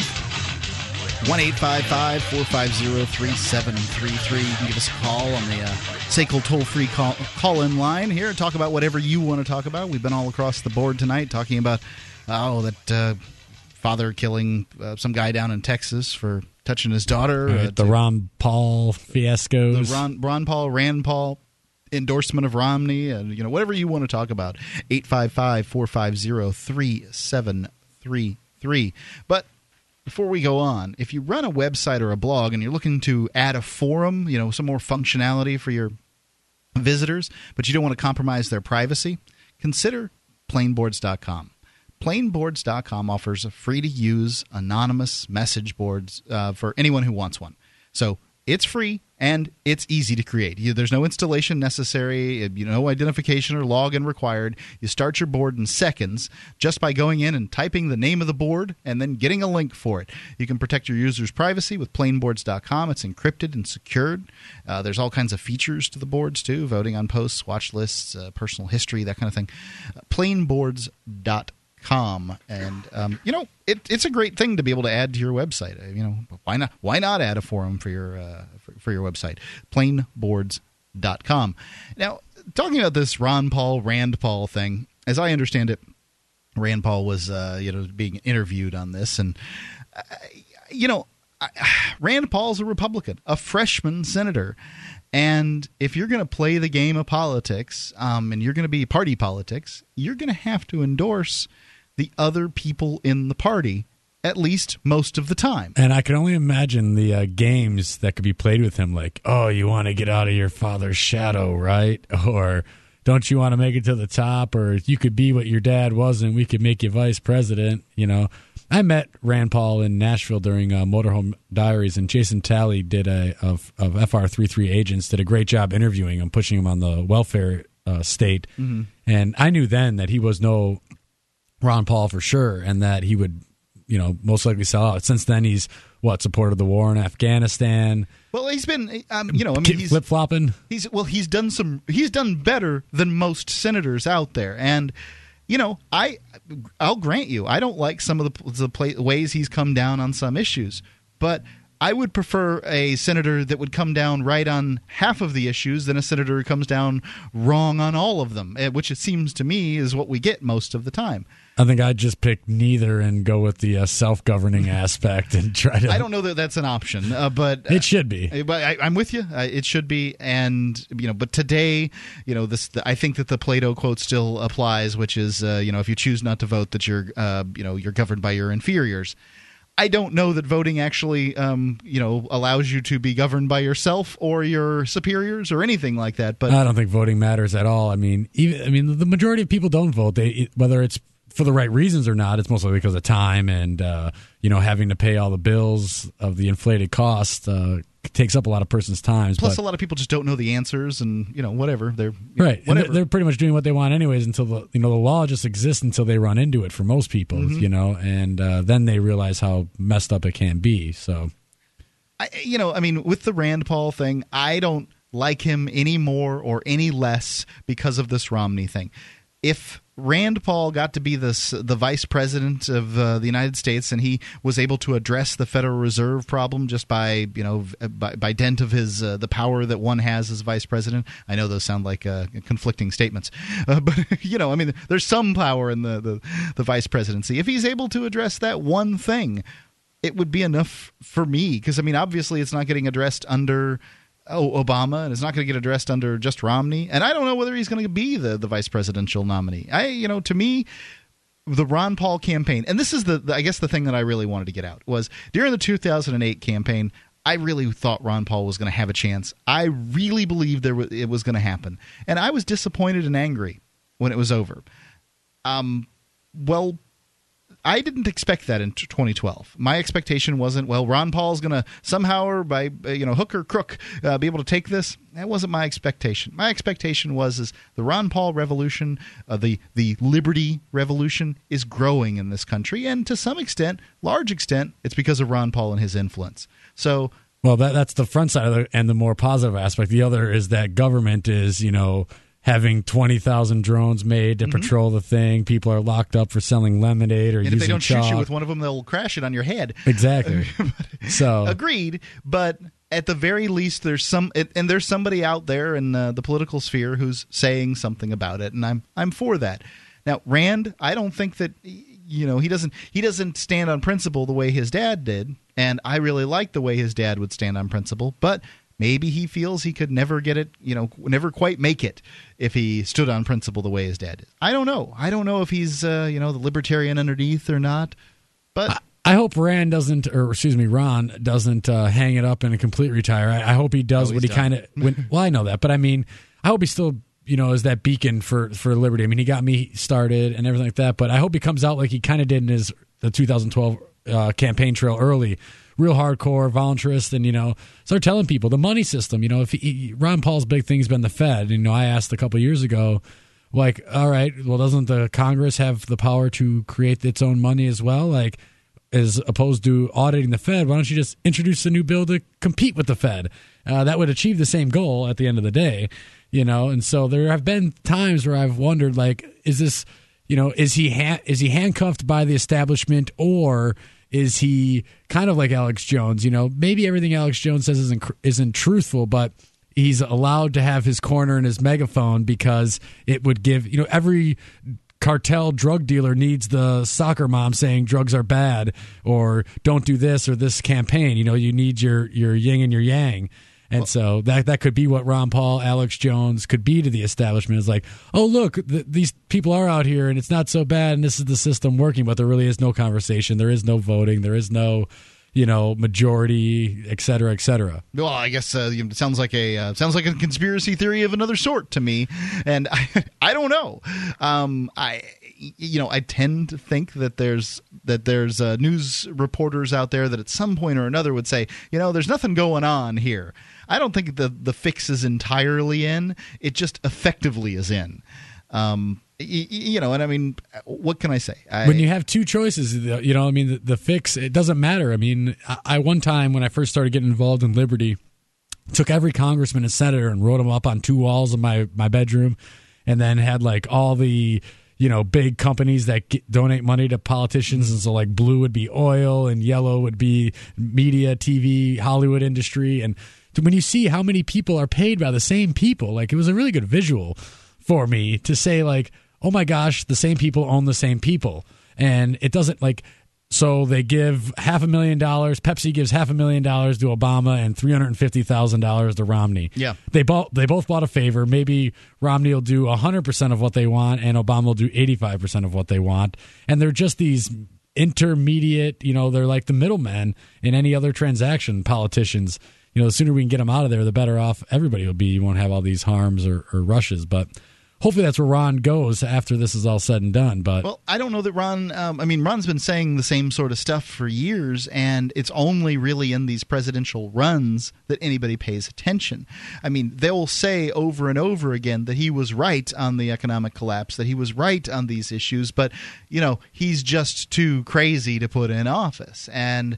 I just, I, you know, I kind of feel like no news media is going to give care anything about what Ron Paul's doing when he's no longer a congressperson and no longer in office. I mean, he can say whatever he wants, but I just don't think they'll cover him. Oh yeah, but I think the you know the indie journalists or the blogosphere, you know, the Ron Paul bots or whatever, for lack of better, they'll still cover him. He'll still be around. He'll he'll do like most retired presidents probably and do a couple speaking engagements for some coin. Well, he does this weekly thing um, that he you know talks into a telephone and tells people you know this that and the other, and I think that that's a pretty valuable service. Yeah, uh, you know, and it, it could go, could go on, and I think that that's you know that's great. I just don't. You know, once he's no longer in office, and he's an old man. I mean, you know, there's no reason. There's no reason this guy. He's given everything that he needs to give. I'm just saying, as bad as government is, he would anybody who's Ron Paul like for politicians would end up to being the fall guy, and I'm kind of glad that government can just have no more Ron Pauls and let the whole system tank. 855 453. Your thoughts are welcome here on Free Talk Live, 855 450 free.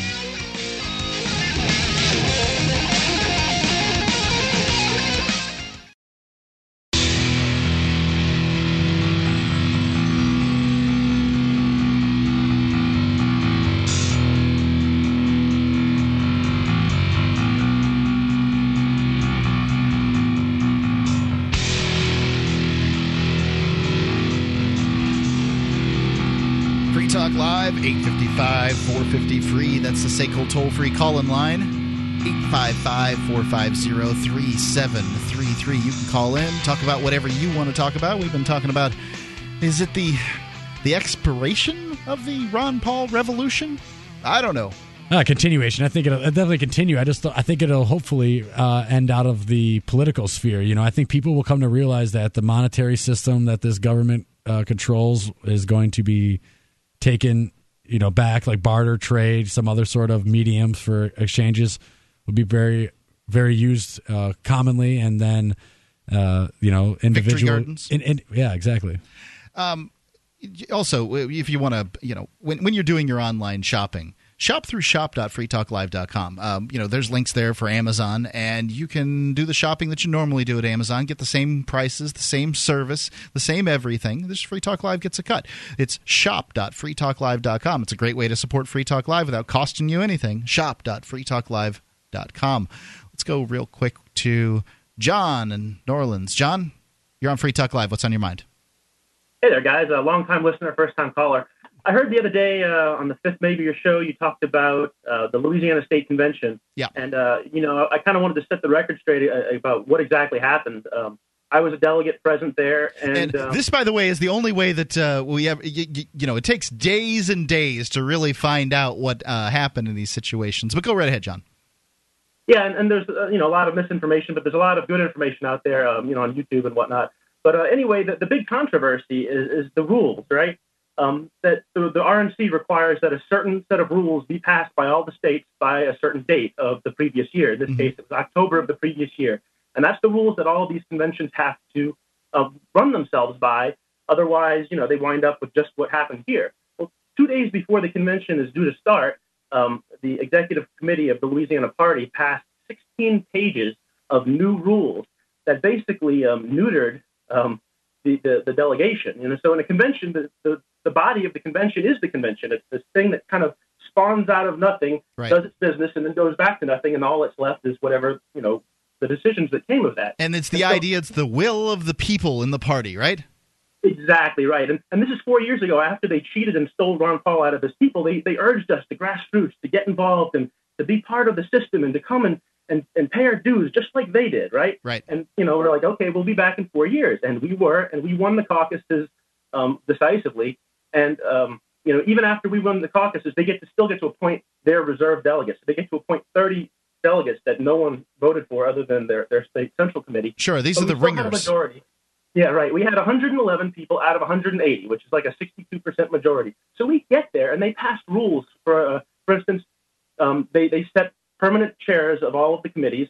They said made rules that the rules cannot be challenged. I mean, they they basically dictated rules that are against their bylaws and against the RNC rules that basically gave them complete them the minority complete control of the convention. Now, how do they set a I I mean, what's going to happen with that? I mean, you know, how they they passed these rules after the deadline. It was supposed to be in October, right? So none of these rules are valid. Oh, they are if they say so. Well, right. Well, they're they're claiming they're valid, but uh, we'll see. Um, some of some of the rules, for example, is that uh, they set a quorum as being one third of, of the registered people, which is ridiculous for a convention. The standard is, is a majority. Right. They set a vote required to pass a motion is three quarters, so that you know not a simple majority like most things. Even Gotcha. you know the, the the normal benchmark to to make sure you don't um, trample on the rights of the minority is two thirds, and they set theirs at three quarters. So they they you know, made all these overwhelming all- majority. uh, you know, it's ridiculous. all these Um, rules to make it so that if uh, the Ron Paul folks got a majority, that the majority wouldn't matter.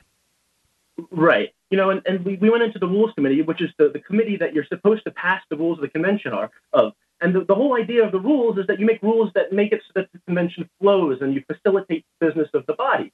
But um, you know, they basically said that the only rules, the only thing the rules committee could do would be to make recommendations for the convention in four years, and that um, you, you you know no rules had been adopted yet except for their quote unquote temporary rules that they, they said were enforced, but that we, we weren't really buying. So the rules And, uh, committee was intended for the next uh, four years, the next term.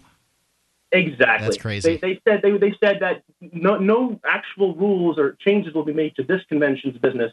Um, you, you can't. You basically, they said you can't do anything. You, the elected body, the people have spoken. You know, as it were, the grassroots has been active, and and they even told us, you know, uh, they they made silly motions about things that would help the grassroots next time to, to waste time in, in this rules committee. But it was, it was almost like a Monty Python skit, right? So we would go and we'd make a point of order saying that they can't do this, and they said, well, you can't make that point of order, and we'd be like, yes, we can. No, you can't. Yes, we can. No, you can't. Um, and then you know we'd say, well, we appeal your your your ruling. He's like, well, I didn't make a decision. What do you mean you didn't make a decision? That is a decision. No, it isn't. Yes, it is. No, it isn't. It was like you know the, the argument skit from Monty Python. Right. And so we were joke we were joking after is, is you know from like Fight Club. Well, the first rule of the rules committee is you don't talk about the rules, and the second rule of the rules committee is you don't talk about the rules. And we all got a good laugh at it because it was it was so ridiculous that if we were these people, we would be embarrassed by by the lengths that they went to.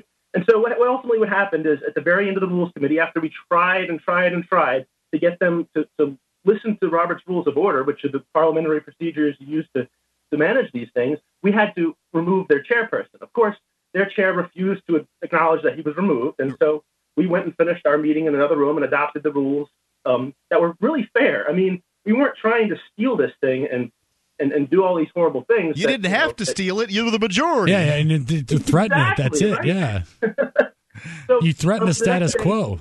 That's all. Right. So the next day, the convention comes along, and, and part of their rules was this ironclad, um, rigid, you know, uh, agenda that at 10:10 this will happen, at 10:15 this will happen, at 10:16, you know, they, they had it really ironed out as to how they wanted to rule, and, and they set the state party chairman as the chairman of the convention. And so when it came time to read the rules report, we sent our rules chairman that we had elected up there, and you know, they said, "Here's our guy who, who you know wasn't elected. We just appointed him." And then um, you know, we made points of order and uh, eventually called for the removal of the chairman, um, which you know passed with a, a, around 62% uh, majority vote. Um, and at which point they refused to get off the stage. And we, Right. we, we thought that would probably happen, and so we, we we decided that if that did happen, we would simply turn our chairs around and have a convention facing the opposite direction, um, which is what we did. And you know, they, you know, you read some of these articles, they say, "Oh, they, were planning this and plotting this." It's like, well, no, we were we were aware that they were probably not going to fight fair, and that we were not going to leave the room because we were the majority. Um, that if they wanted to have a rump convention, they could go in another room and do it. Um, And so then uh, we elected a, a chairman. This chairman was not a delegate, but the rules don't say that your chairman has to be a member of the delegation. The chairman, his real job is only to just facilitate business, recognize this party, recognize that party, make points of order, and, and that sort of thing. Um, and once he started talking on a microphone and competing with the microphone of the, the, the state party chairman who was removed, the state party chairman got all upset um, and he ordered the, the, our, the duly elected chairman to be removed, at which point off duty um, policemen who were in uniform, um, they, they didn't look like they were off duty, they came and they started pulling him away. I mean, they weren't too, too rough, but you could see the look in this man's face. Uh, his name was Henry Herford. Um, he looked panicked. He was trying to explain that he was the duly elected chairperson. And after saying that a couple times, he said, I have a handicap. I have a handicap. And at some point, he tripped over a chair and um, maybe dislocated his hip. Oh, well, while, while being pushed back by police officers, I thought right there, or some sort of security. Right, right. I think I see in that video they were trying to escort him. He may have tripped over the chair, but he was backpedaling due to uh, state aggressors. Oh, absolutely. I mean, um, I'm not trying to excuse the police. I'm just saying, you know, I'm not trying to be accusatory either. Just so it happened. Is this going to ever end up in? Um, I mean, uh, is there going to be any justice for this? I mean, what's the what's the appellate body for for you know people that lie at state conventions? That's a really good question. We know that the, the two gentlemen uh, also they had our rules committee chairman escorted out. At some point, he was pushed down and dislocated a finger, and his leg was injured as well. Um, I believe it's nice that they had the cops on their side. Right, and when we'd actually uh, hired our own security, we were but we had the state police that were supposed to supervise and make sure that no one touched anyone else. They told us we acknowledge that this is an internal issue and that um, this is an internal conflict, and we will we will prevent Party A from accosting Party B and vice versa. You know, and we were okay with that because we we weren't going to accost them. Um, and so then what happened? Uh, sorry, where was I? What the state okay, police so, do? Um, the state police just sat there and watched. They didn't. They really didn't do anything. Um, Hmm. There was one who was kind of in the face of our rules chairman, but he didn't. It was all the, the off-duty Shreveport police. Shreveport, the city where the convention was held, Right. and The ones that were bought and So- paid for. Huh? Well, actually, yours Right. were bought and paid for too. They So just didn't do anything. Those officers weren't on didn't duty that were there that, That was- day. that's what I understand. And It's- so anyway, there's there's some lawsuits that are being filed. Um, so anyway, at the end of the day, though, is that we after our chairman was hurt, we elected our vice chair as the chair, and I somehow got elected as the new vice chair. We took a new role, and we um, we had we had everything planned out. We, it was really smooth. We had our list of delegates. John, I want to hear more about this. Please hold the line. 855 450 3733 Free Talk Live. And find out about what happened in the Louisiana Convention. 855 450 free. Free Talk. Technology is created that upends the foundations of society the wheel, the printing press, the internet. Now, in a world sliding into financial chaos, a new technology is changing the way monetary systems work around the world. It is called Bitcoin. Bitcoin is a new form of money controlled not by banks, governments, or corporations, but through mutual commerce between free individuals. To learn more, visit weusecoins.com.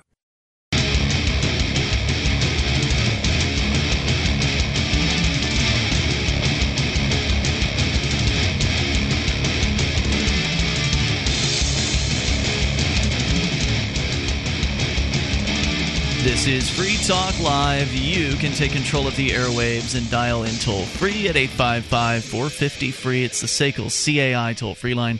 Joining you tonight, it is Ian. Ademo. And Mark. And I'm just getting back in from a local uh, school board meeting, where I was uh, tonight. So thanks, Mark, for taking the show over in my absence uh, and catching me up to speed. You've been talking apparently about the Louisiana Republican Convention. I also want to talk about what you did at the school board meeting briefly. Okay, we can do that here in a little bit, but I know that you had somebody on the line. That's right. Uh, you were discussing this convention where the conventioneers uh, or conventionees, whatever they're called, the people attending the convention, uh, some of them, the Ron Paul folks, were actually arrested at this convention. We had discussed this uh, like a week ago on the program, and what I thought, of course, was most interesting about that uh, was that hey, guess what? Even in politics, if you start to rock the boat a little bit, then all of a sudden you get to see the violent side of the state. And I think that there are a lot of people that believe that they can just go and do politics and that everything will be safe for them. But this is a perfect example of how it is that no, as soon as you threaten their system, they get very, very upset. Exactly, and that's what the caller, I believe, John was telling us. He was uh, there at the convention. And he was saying he was just telling us before the break how the police were actually off duty and that they their primary intention was to you know keep Group A from uh, physically assaulting Group B, and yet it seems that the city police were sided with the people who ran the convention and the state troopers that the delegates, the Ron Paul type folks, had there. Uh, probably didn't live up to their bargain of trying to keep the peace so much. But let's go we'll back to him. He's still with us. Uh, John, listening in New Orleans. John, you're back on Free Talk Live with Ian Ademo and Mark. Uh, what more did you have to say? Last, uh, I was listening in the last segment well, of the program. I kind of asked him what was happening, um, what what was going to happen. I mean, you know, what's the appellate process for what was a bad state convention? What do you do? Do you just have to suck it up? Well, because the guys, the old school, the old guard just wouldn't let go, right? Like they'd been voted out and they just kind of stayed up on the stage. That's right. That's exactly right. And we had we had no means of making them leave, and, and we were kind of prepared for that. So we just turned our chairs around and had the convention facing the opposite direction. Um, you know, and they they made several pleas at certain points to rejoin the convention and turn the chairs around. Please uh, you know, play but, by our rules. I know that they're broken and we're lying and cheating, but, but play by being, our rules. They wouldn't even play by their own rules, right? You like you guys exactly were playing right. by their rules, and you had outvoted exactly them. Right. That's exactly right. The rules that we were playing by were passed in May of 2011. And the RNC says that you have to have your finalized rules by October of 2011. And so they had no authority to, to pass the 16 pages of supplemental rules that they did. And, um, you know, the Rules Committee ignored their legitimate rules and passed our own that were very much in line with um, the original rules. There was mo- mostly some tweaks to make sure that voting was, was done quickly and promptly and accurately without, you know, um, any shenanigans. Um, and anyway, and, and a lot of some of the people we even heard from from the state central committee said, "Oh, well, your rules were, were really kind of close to ours. You know, well, I guess we really didn't need to go through all that craziness.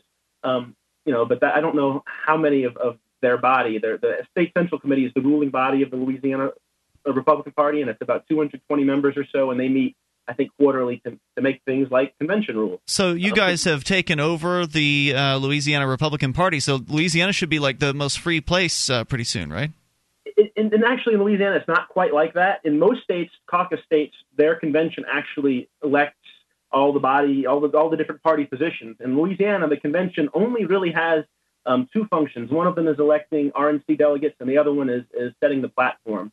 Um, and the rest of the, the party is managed by the state central committee. Um, so there's really, and those those are elected um, by little districts based on your precincts uh, back at the on the day of the primary.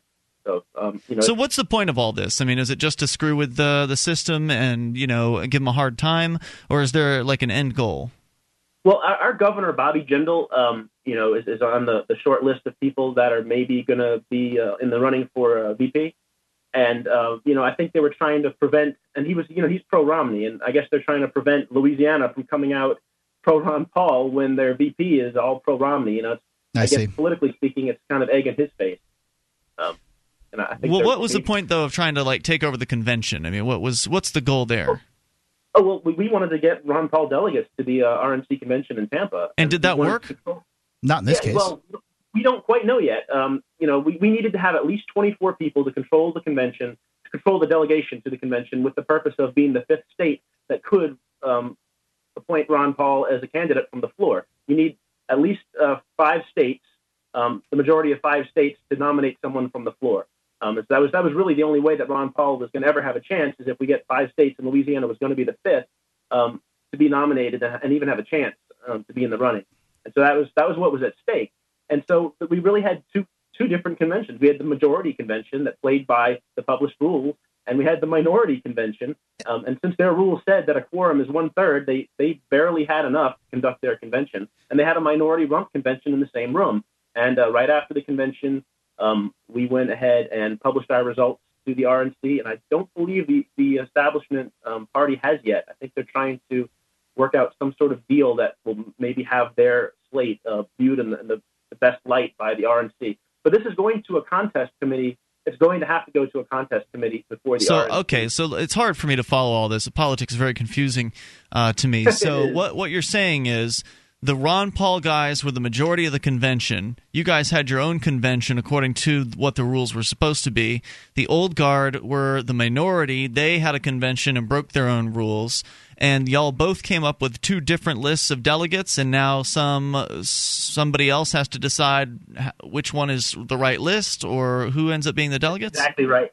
That's exactly right. And, so and it's we, up in the air right now. And so basically, the national RNC is going to say, "Well, the old guard list is the right list." And then what? Is there a lawsuit that can happen, or what's what happens well, then? We, we, don't actually know. We, have actually there's a lot of strategy that went into this.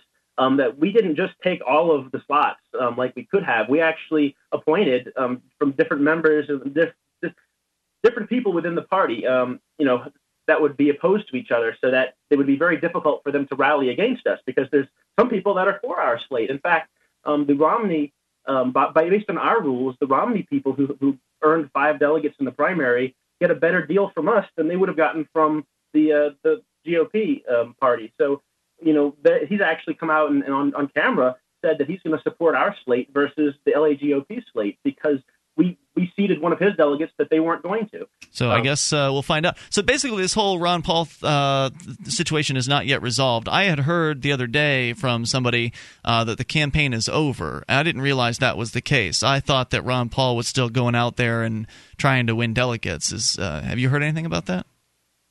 Yeah, it's, it's we get different um, information from different sources as well. Um, you know, and the, and the mainstream media uh, really does a really good job of just pretending like he doesn't exist. Um, and you know, we, we talked to several people that, um, you know, like in California, they they were all Ron Paul people, but they were Democrats and they wanted to register to Republican to vote for him. But since they had heard that he was out, they didn't, and they didn't vote for him because they hadn't changed their registration. Mm. But uh, Ron Paul has um, he's acknowledged that he probably will not have enough delegates to um, cause what they call a brokered convention in Tampa. Mm-hmm. And he hasn't conceded. He hasn't given up any of his delegates. He's still trying to win because a lot of in many states, winning a, a convention means you take over the party, just not in Louisiana.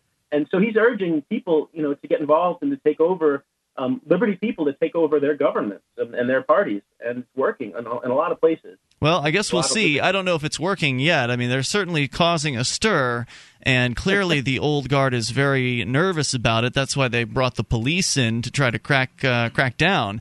Uh, although I'm, you know, I'm pretty skeptical. I mean, I feel like it's going to be uh, an empty victory at the end of the day, uh, because you've seen how desperate these guys can can be when it comes to their power being threatened. They uh, will not. They'll stop at nothing to ensure the the continuance of the way. I'd rather have, have an empty been. victory and force their hand into doing something, uh, you know, that that breaks the rules, so that other people can be shown that these people will break their rules. Yeah, here's where I think. Uh, here's where I think the you know win is. It's not like we were talking before you came back, Ian. That you know, like we had last week. Like, do you really want to take over this political party and then have it be like your blame time or whatever? But the win here is that showing, you know, not not necessarily the gun in the room, but a little bit of the gun in the room, but also showing, like you said, how well the establishment will go to protect its its power, and that like like the caller said, even changing its rules dramatically from uh, unanimous to one third in order to keep its power is what is what you're looking at. So yeah. the win is showing folks how how you Ridiculous. challenge the system. Yes. Yeah. Thanks, John, for the call. Appreciate hearing from you out there at 855-450 free. That's the SACL CAI toll free line. They are desperate for sure, uh, but whether this all of this effort will come to anything long term. I'm pretty skeptical. More coming up. You can take control here. 855 450 free.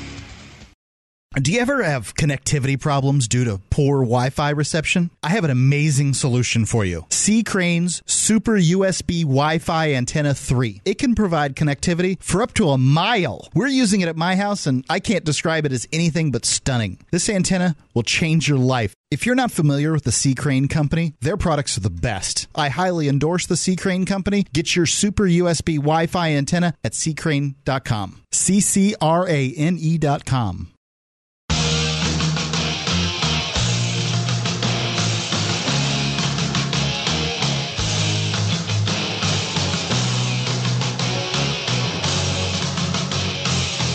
This is Free Talk Live. Toll free number 855 450 free. That's the SACL CAI toll free line, and you can join us on our website over at freetalklive.com. Head over there, enjoy the various features. You'll find uh, you can actually create the content of the website by submitting items to it. You find something online that you think's interesting, submit it as show prep, and then other listeners can vote. You can vote on things there, vote up, vote it down uh, the most voted up make it to the front page in the top of the site, meaning we're more likely to see it, talk about it on the air.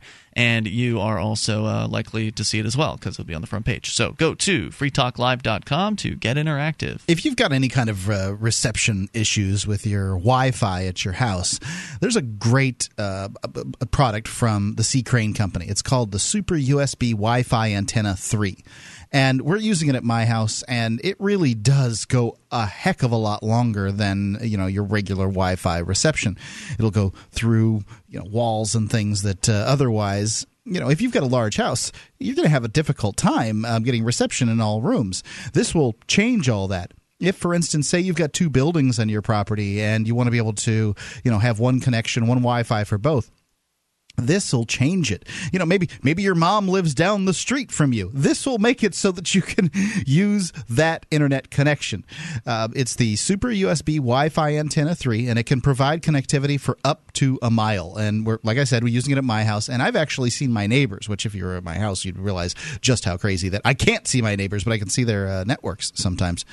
Um, go to ccrane.com that's cc R-A-N-E dot com and uh, try out this great device. If you've got any kind of connectivity issues with your Wi-Fi, it'll change it'll change your life. The uh, Super USB Wi-Fi Antenna 3 at ccrane.com. All right, so you can bring up anything you want. 855-450 free is the toll-free number.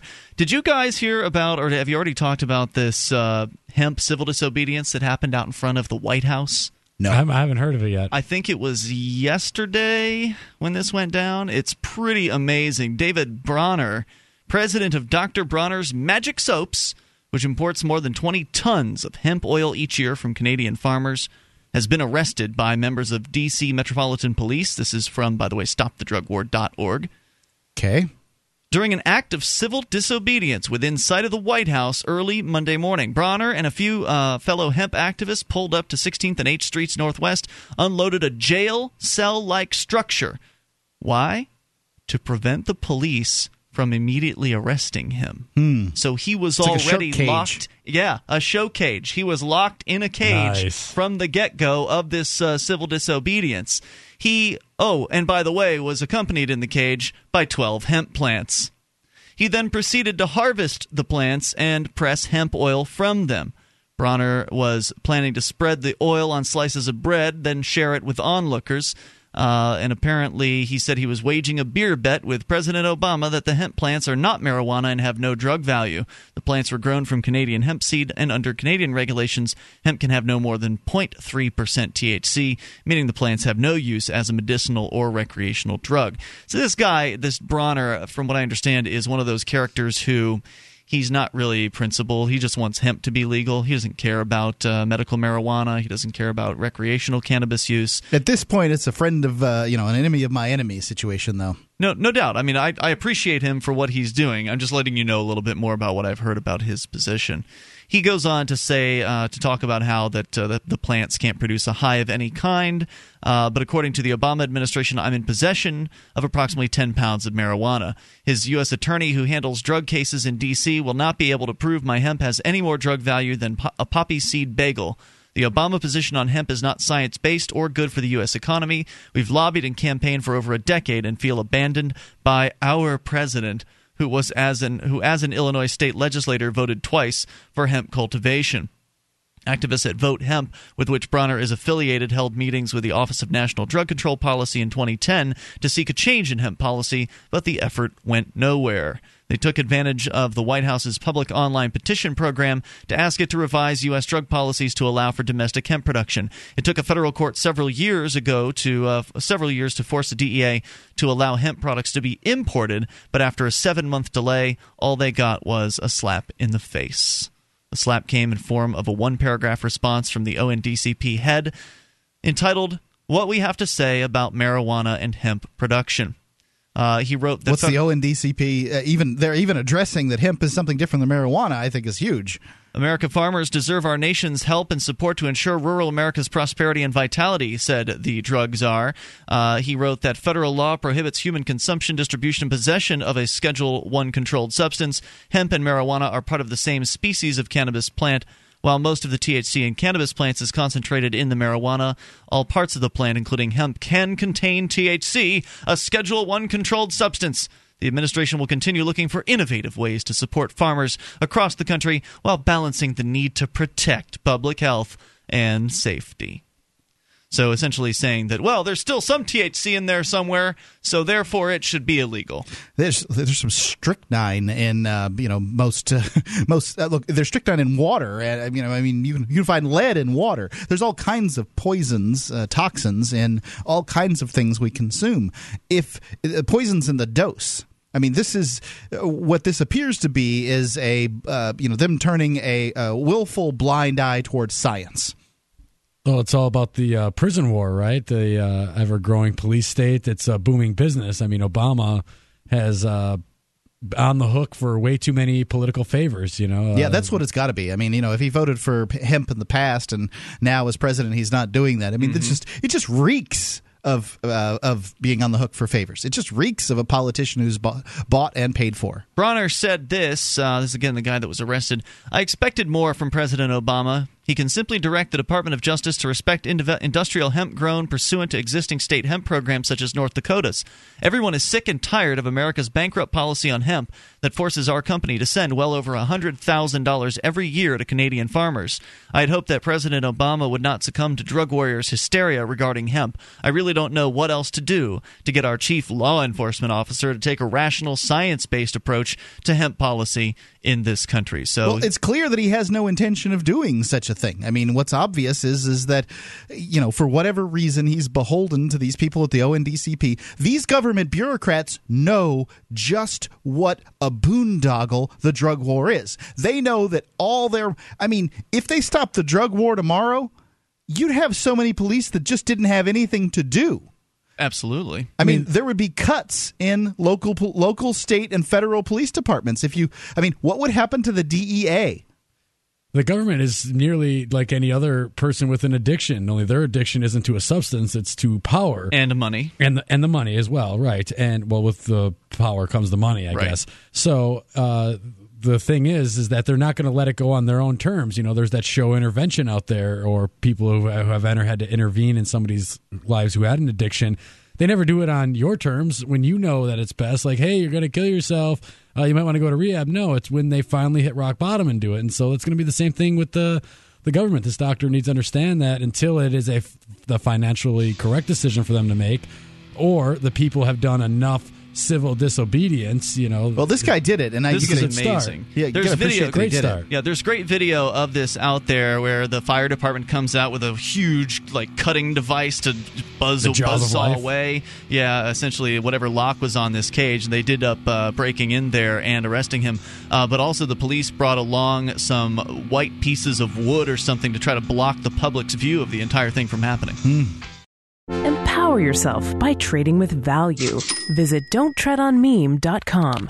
Browse their unique silver dime trading cards and get all your favorite designs. Gift them, keep them, or trade them for something else. They're real value in a convenient package and a tool that you can use to spread the word about honest money and how it sets us free. While you're at it, check out their quality apparel. You'll want to be the first of your friends to get their clever graphics on you. Don't tread on meme. That's don't tread on M-E-M-E dot com.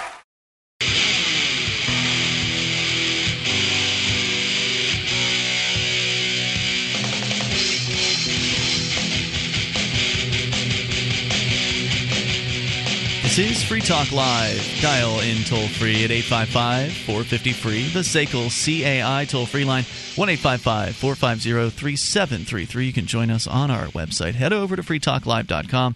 Get interactive there, and you can enjoy the mobile site where you can get quick access to our live streams as well as the podcast and the software you'll need to listen into the streams. Go to m as in mobile.freetalklive.com. That's m www.freetalklive.com. If you're looking for camping, hunting, or shooting gear, manventureoutpost.com carries everything you're going to need in the name brands. So if you're looking to get gear for PorcFest, for instance, uh, or you want to get a bug out bag because you know you know you're concerned about uh, you know some kind of collapse in the future. They've got everything you need knives, ammunition, scopes, binoculars, laser sights, tactical flashlights, fish finders, boating equipment, everything at manventureoutpost.com. They're family owned, members in good standing of the Better Business Bureau. And you can get an additional 5% off with coupon code FTL off their already very low prices. It's uh, 5% off coupon code FTL at manventureoutpost.com. All right, so 855 450 free.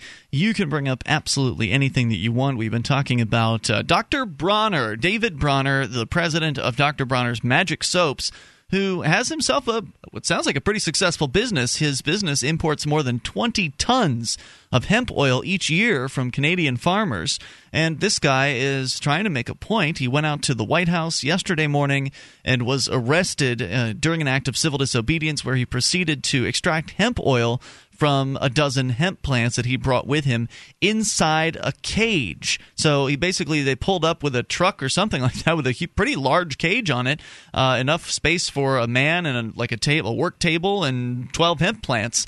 And he just set to work on processing his hemp oil. And of course, the police were all over the place uh, trying to put a stop to yeah, this. that's crazy stuff. I can imagine they were, they were just beside themselves. And I love how you know they showed that they're not interested in stopping something that's illegal. What they're interested in is, you know, uh, is uh, covering up dissent because they were putting up these blinds so the people couldn't see what the man was doing That's behind right. the cage.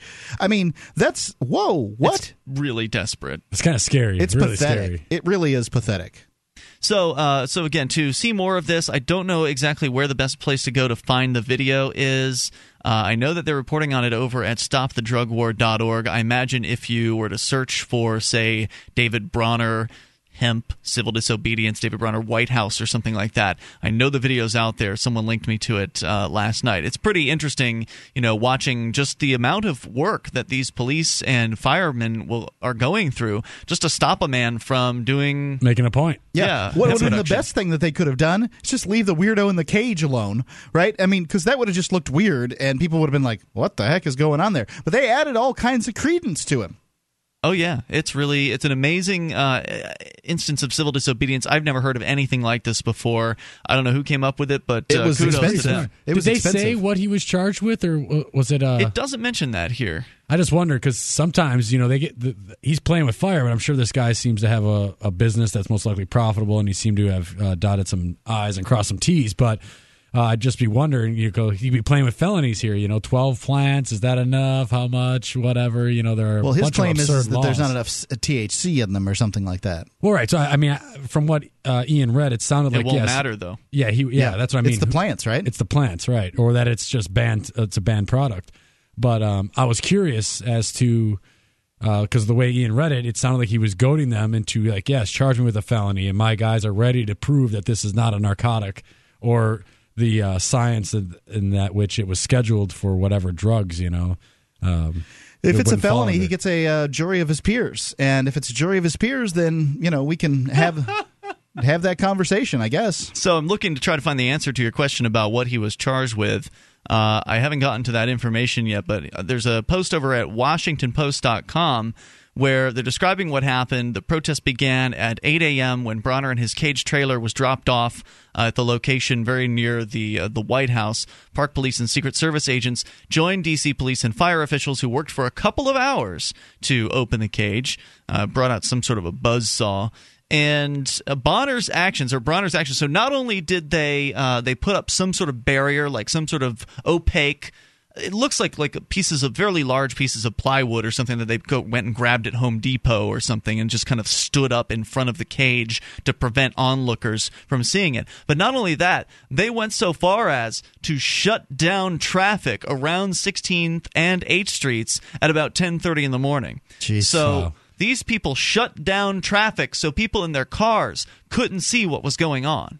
oh, that's just a shame. I mean, uh, censorship at its finest. It's incredible. Yeah, you'd think. I mean, you know what?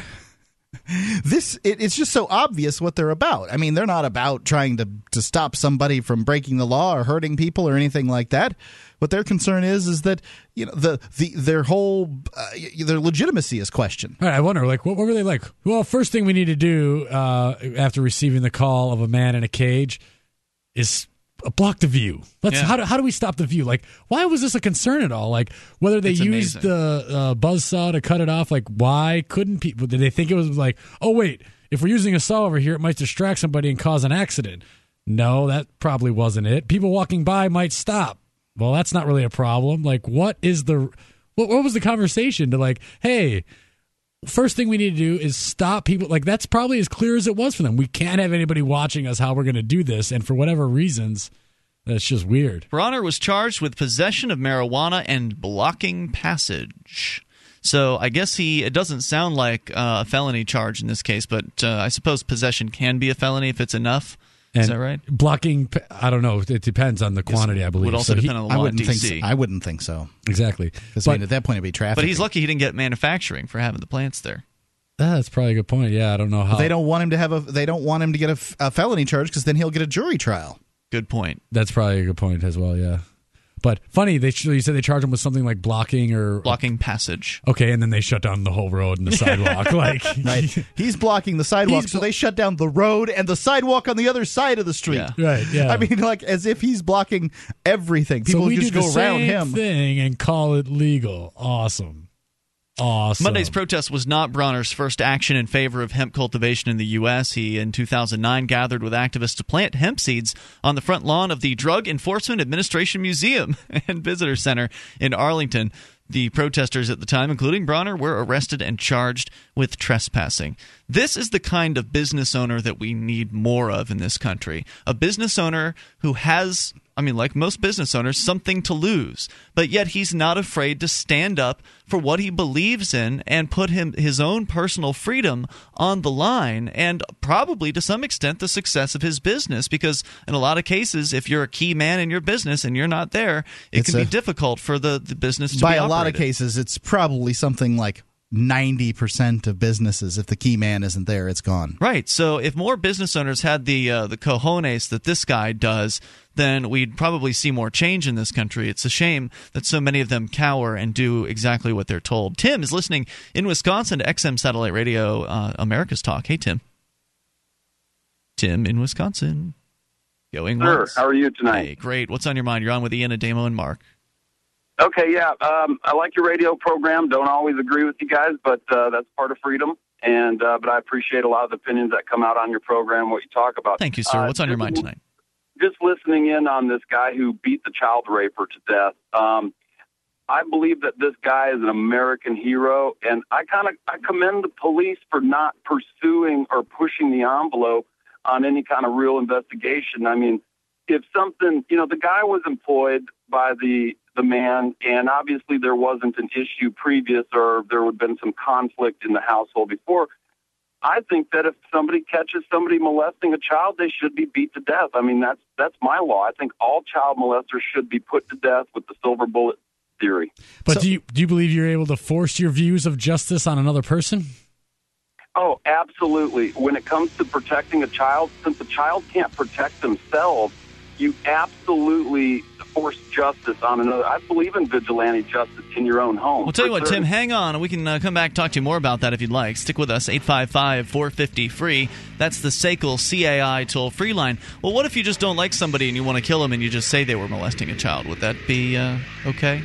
What kind of evidence do you need to get away with putting someone to death on the spot? Free Talk Live. Are you looking for camping, hunting, or shooting gear? ManVentureOutpost.com carries knives, ammunition, scopes, binoculars, laser sights, fish finders, and boating equipment from manufacturers like Aimpoint, Bushnell, Otterbox, Crimson Trace, Ka-Bar, Remington, Streamlight, Winchester, and more. ManVentureOutpost.com. Family owned and members of the Better Business Bureau. Prices so low, some can't be advertised. Get an additional 5% off with coupon code FTL. Get it quick. Get it from ManVentureOutpost.com.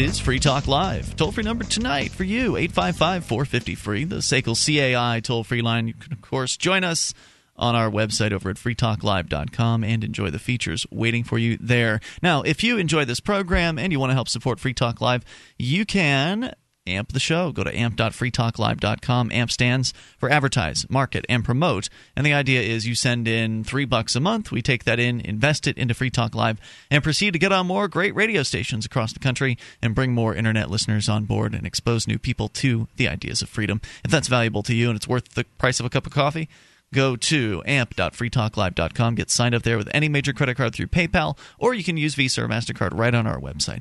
Over at amp.freetalklive.com, you'll get uh, perks like access to the AMP only call in lines, AMP only podcast, and more. Get the uh, details and get signed up, and it makes a difference when you do. So thanks in advance. Uh, once again, that's amp.freetalklive.com. Back to Tim, listening in Wisconsin to XM Satellite Radio's America's Talk. Uh, Tim, you're back on, and you were saying that the man who beat the uh, child molester to death is a is a hero. Alleged child the alleged molester. child molester, because Yeah. yeah, has it been proven that this person was molesting children? Well, was it proven that he wasn't? this is this is America, and you're innocent until proven guilty in this country, right? Well, unfortunately, we all have the understanding that, yeah, you know, people are innocent until proven guilty, but we also know that child molesters get off easier than somebody who sells a quarter bag of marijuana. That's not uh, true. Child molesters That's serve less time. There's Look, no real. I spent oh, wait, wait, wait, wait, wait a second. I spent eight year, eight and a half years in prison, and there were a bunch of child molesters in there, and nobody in with a dime bag of marijuana. So, I mean, you might be what you might be saying might be true about say ten crack rocks, Uh, but still, I mean, if you get caught for child molesting, generally you're getting years. And you're Um, generally not going to have a good time in prison if you are in there for child Yeah. molesting. Well, there's a there's a child molester here locally that just got convicted for molesting one of or raping one of his own family members, and he was a professor at a university here at Stevens Point. He's only getting eight years and then a little bit of supervision. I personally believe that amongst my circle of friends, and we talk about this because we all have children, and I think this is a general consensus in my circles of, of people that you, we don't want to take these chances anymore. We're chances? tired of watching child molesters get off. If this guy caught a guy in the act of molesting his four year old daughter who can't testify on her own behalf, That's right. I mean, the, the doctors are involved. Why would this guy let it, take his daughter to the doctor if nothing happened? See, to me, there's no cover Well, the doctors they There's took him. no- They took him to okay. The police sent her to the doctors because he made that claim. Okay, and then the doctors, uh, you know, treated her and released her. Now we don't know what the evidence is. I don't know what the evidence is in this circumstance, but I relayed a story and of what happened to me in my life. Did you get to hear that story in the first hour? I did not. Okay, that story was that a kid came into a restroom where I was at a campground one time and wanted help going to the bathroom. He wanted me to undo his zipper. He couldn't get his zipper undone. Okay. Now, can you imagine? Try to imagine right now me standing in the middle of a restroom playing with this kid's zipper. Which you while- didn't do. Well, right. I decided not to do this. Um, while Bubba walks not in, while Bubba walks in with his trucker cap and then beats me to death over it. But it, that didn't happen to you. It didn't happen, but this is the circumstance that may have occurred, and we don't know because he killed the man. But your situation is hypothetical compared No, to it's not hypothetical. It happened. I chose not to touch the kid's zipper because I'm petrified of what could happen from a legal standpoint. Of some because, psycho. because wait a second, I want to finish my statement. Because there's a witch hunt on in this country for sex offenders, and therefore people will assume that a man is guilty rather than assuming he's innocent. You are assuming a person's guilt. I am not assuming Yes, anything. you are. You're saying fact you that- called the father a, a, a national hero. If that doesn't assume that other guy's guilt, I don't know what does, Tim. Right, you got no proof beyond the man's word. I'm not saying you're wrong here. Like, if this guy did this, I get where you're coming from. But we don't know because there's a dead man. And I say that people shouldn't jump to conclusions here. That's why we have a legal system, right? Well, I would I could only presume that the doctors would report anything that would be suspicious or contradicting to, the circumstances. to Don't whom? you agree? To whom? To the authorities. Have you Just ever like heard of HIPAA? Have case. you ever heard of HIPAA? The doctors don't, uh, you know, aren't able to give up uh, that kind of information. So, I mean, if there was no penetration, the Have doc- you heard of the Patriot Act? They are. the the there there is look if there's no penetration then is it still molestation they didn't claim battery sexual battery they claimed molestation molestation isn't going to necessarily leave any marks Real quick, I, I think I'm in, I think I'm in between Wait, the whoa, whoa, caller. Time out, time out. Okay. molestation is going to leave mental wounds on that child. Agreed. The doctors can't figure those out. I think Yeah, yeah, we're I just think talking Mark's about point is about evidence. You can't, as a rational human being, are you telling me you Tim, can't figure out what you're that talking out? about taking somebody's you need a word for to it, Tell you that right? you're going to be Yeah. emotionally scarred from a No, from Tim, I'm not saying that at all. All I'm saying is is that you you propose that the doctors examining the child was evidence, and I'm telling you that there isn't necessarily evidence Okay. with the claim is molestation. Now, hang on, guys. Uh, Dan, I want to get Ademo in here. Yeah, I just think I think I'm in between the caller and, and, and you guys here in the studio. I think like in this case, the the man who uh, beat the other guy, unfortunately to death. He, I'm fine with the person making his decision. You have to make your choice. So if he feels that when he entered that room or that area, I mean that this is what needed to be done, and uh, maybe he comes out and says, "Well, I was just trying to stop him," and the the actual death part is accidental. Either way, um, it like I had said earlier in the show, if the family of the victim then comes by and says, "Well, there was a two million dollar life insurance policy, and these guys were business partners, and there's probably other motives," that would make me be more suspect. I'm fine with any individual, the caller, anybody here in, in studio. By the way, I don't know all the details. I wasn't here for No, the there's nothing like that. There is nothing like that, but I was just saying. Go ahead, Tim. What what was that? But look, Repeat, the main Tim. reason I called is because I, I heard somebody on your program call the dead person the victim when when there's no evidence whatsoever that the child is not the victim. I Well, believe the child is the victim. What we have are allegations, right? All we have in this case are allegations, isn't that right? Where the the allegation is this man was molesting the child, was caught in the act, and then beaten to death. So you only have allegations of child molestation by someone who claims to have witnessed it. Isn't that right? Sure, but then So then, all you have to do is maybe the guy beat claim. All death. you have It's to do is claim that somebody was was molesting a child, and then you can just kill that person. Uh, yeah, Okay, sure. I That mean, sounds I mean, crazy, Tim. Do you understand that? That's crazy. Do you But understand that that is guy and there's crazy? a molested kid. There's a dead. I mean, I feel the same way about the TSA. I don't feel that anybody in the TSA should be able to be molesting people either. They should be beaten on location. Well, I don't think violence solves problems, and clearly No. you do.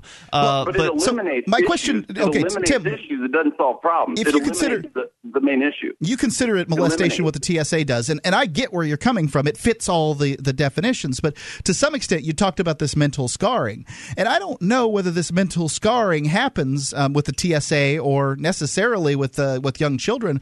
To you know, it, with the TSA, like 99 percent plus of the people that go through aren't mentally scarred by it. Certainly, some people are, and usually they have uh, issues having to do well, with did rape. you hear the most recent one where the lady's screaming for the police to help her because she was actually physically molested? Tim, thanks for the. I, I appreciate your call tonight. I want to make sure we can get somebody else in, and but you're welcome Yeah, to call back good. any No, night. guys. I appreciate you talk letting me this on. further. Thanks, no Tim. problem. Uh, Becky's on the line with uh, some comments as well. Also listening to XM's America's Talk. Hey, Becky. Hey, um, I I've never listened to y'all before, um, and I really like your show. Oh, welcome. But I- I've never, I don't know your history, um, but I'm going to throw out the old canard of, do you have any children? I've got a four year old. You do? Yes. Okay. Same age as this I- girl. I, I know that the um, it's never right to take a life, and I read where this where the father was very sorrowful that that it happened. That's what I'd say But- too if I killed a man. So he may or may not be. I just, I, you know, I'm. I, I guess I got to be kind of suspect, right? Well, more than more than her father heard her scream, Mm-hmm. and I didn't hear that part of the. Sto- I've, I've read uh, a couple of stories on it. and I haven't. I haven't seen any other evidence, and I just don't know. My my concern here isn't what necessarily happened. My concern is is that we probably shouldn't jump to death. Um, like that's probably not the first thing we should go to when we're. Well, what would happen had he pulled out his cell phone and recorded instead of started, you know, beating somebody?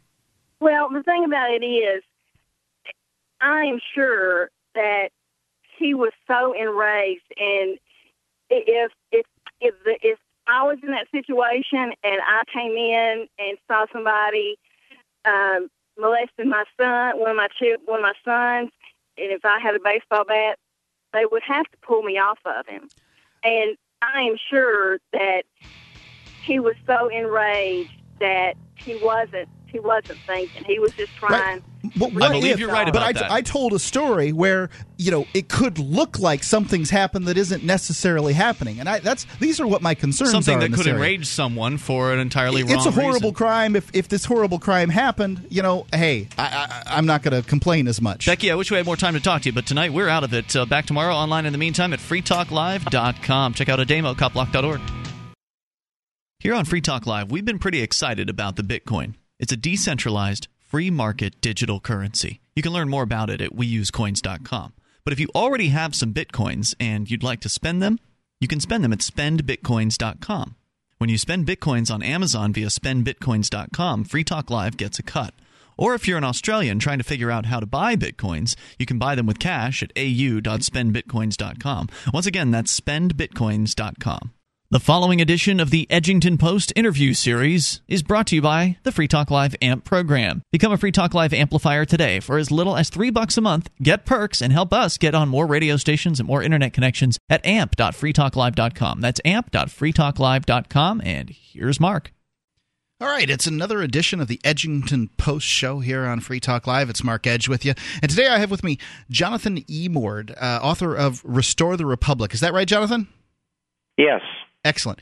So, um, now you've got uh, you've made a claim here that the um, the FDA is uh, condemning the terminally ill. Is that right? Yes, the FDA has a process in place which has not infrequently caused those who are um, unable to receive any relief from FDA approved treatments and who are terminally ill to be denied access to clinical trials even when the sponsors of the clinical trials have agreed to admit them. Now, what's that process? uh, why is it that that uh, people who um, you know if if people want to be in the trials and the sponsors want them in the trials, why can't they be in them?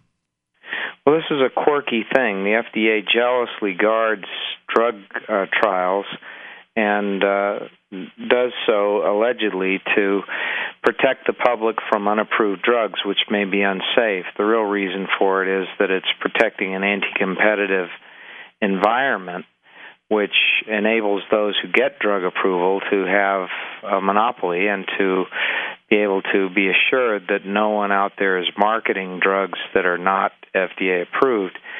And this leads them to create this odd uh, system which doesn't allow any sponsor of a clinical trial to admit a person into the trial who doesn't meet perfectly the criteria, um, despite need, except um, when they have determined that no other FDA approved drug would be appropriate, other clinical trials would not be more appropriate, that the person is one for whom uh, there is a potential for success, et cetera, et cetera, all second guessing paternalistically the judgment of the uh, the attending physicians and oncologists, and even of the sponsor of the clinical trial.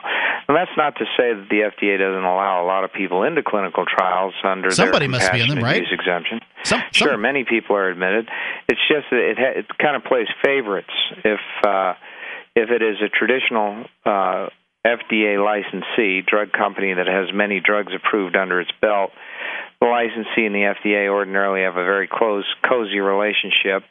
And oftentimes, people are admitted into those trials with just a phone call asking for admission with no submission of any evidence, any um, um, patient files, or anything of any sort other than the request.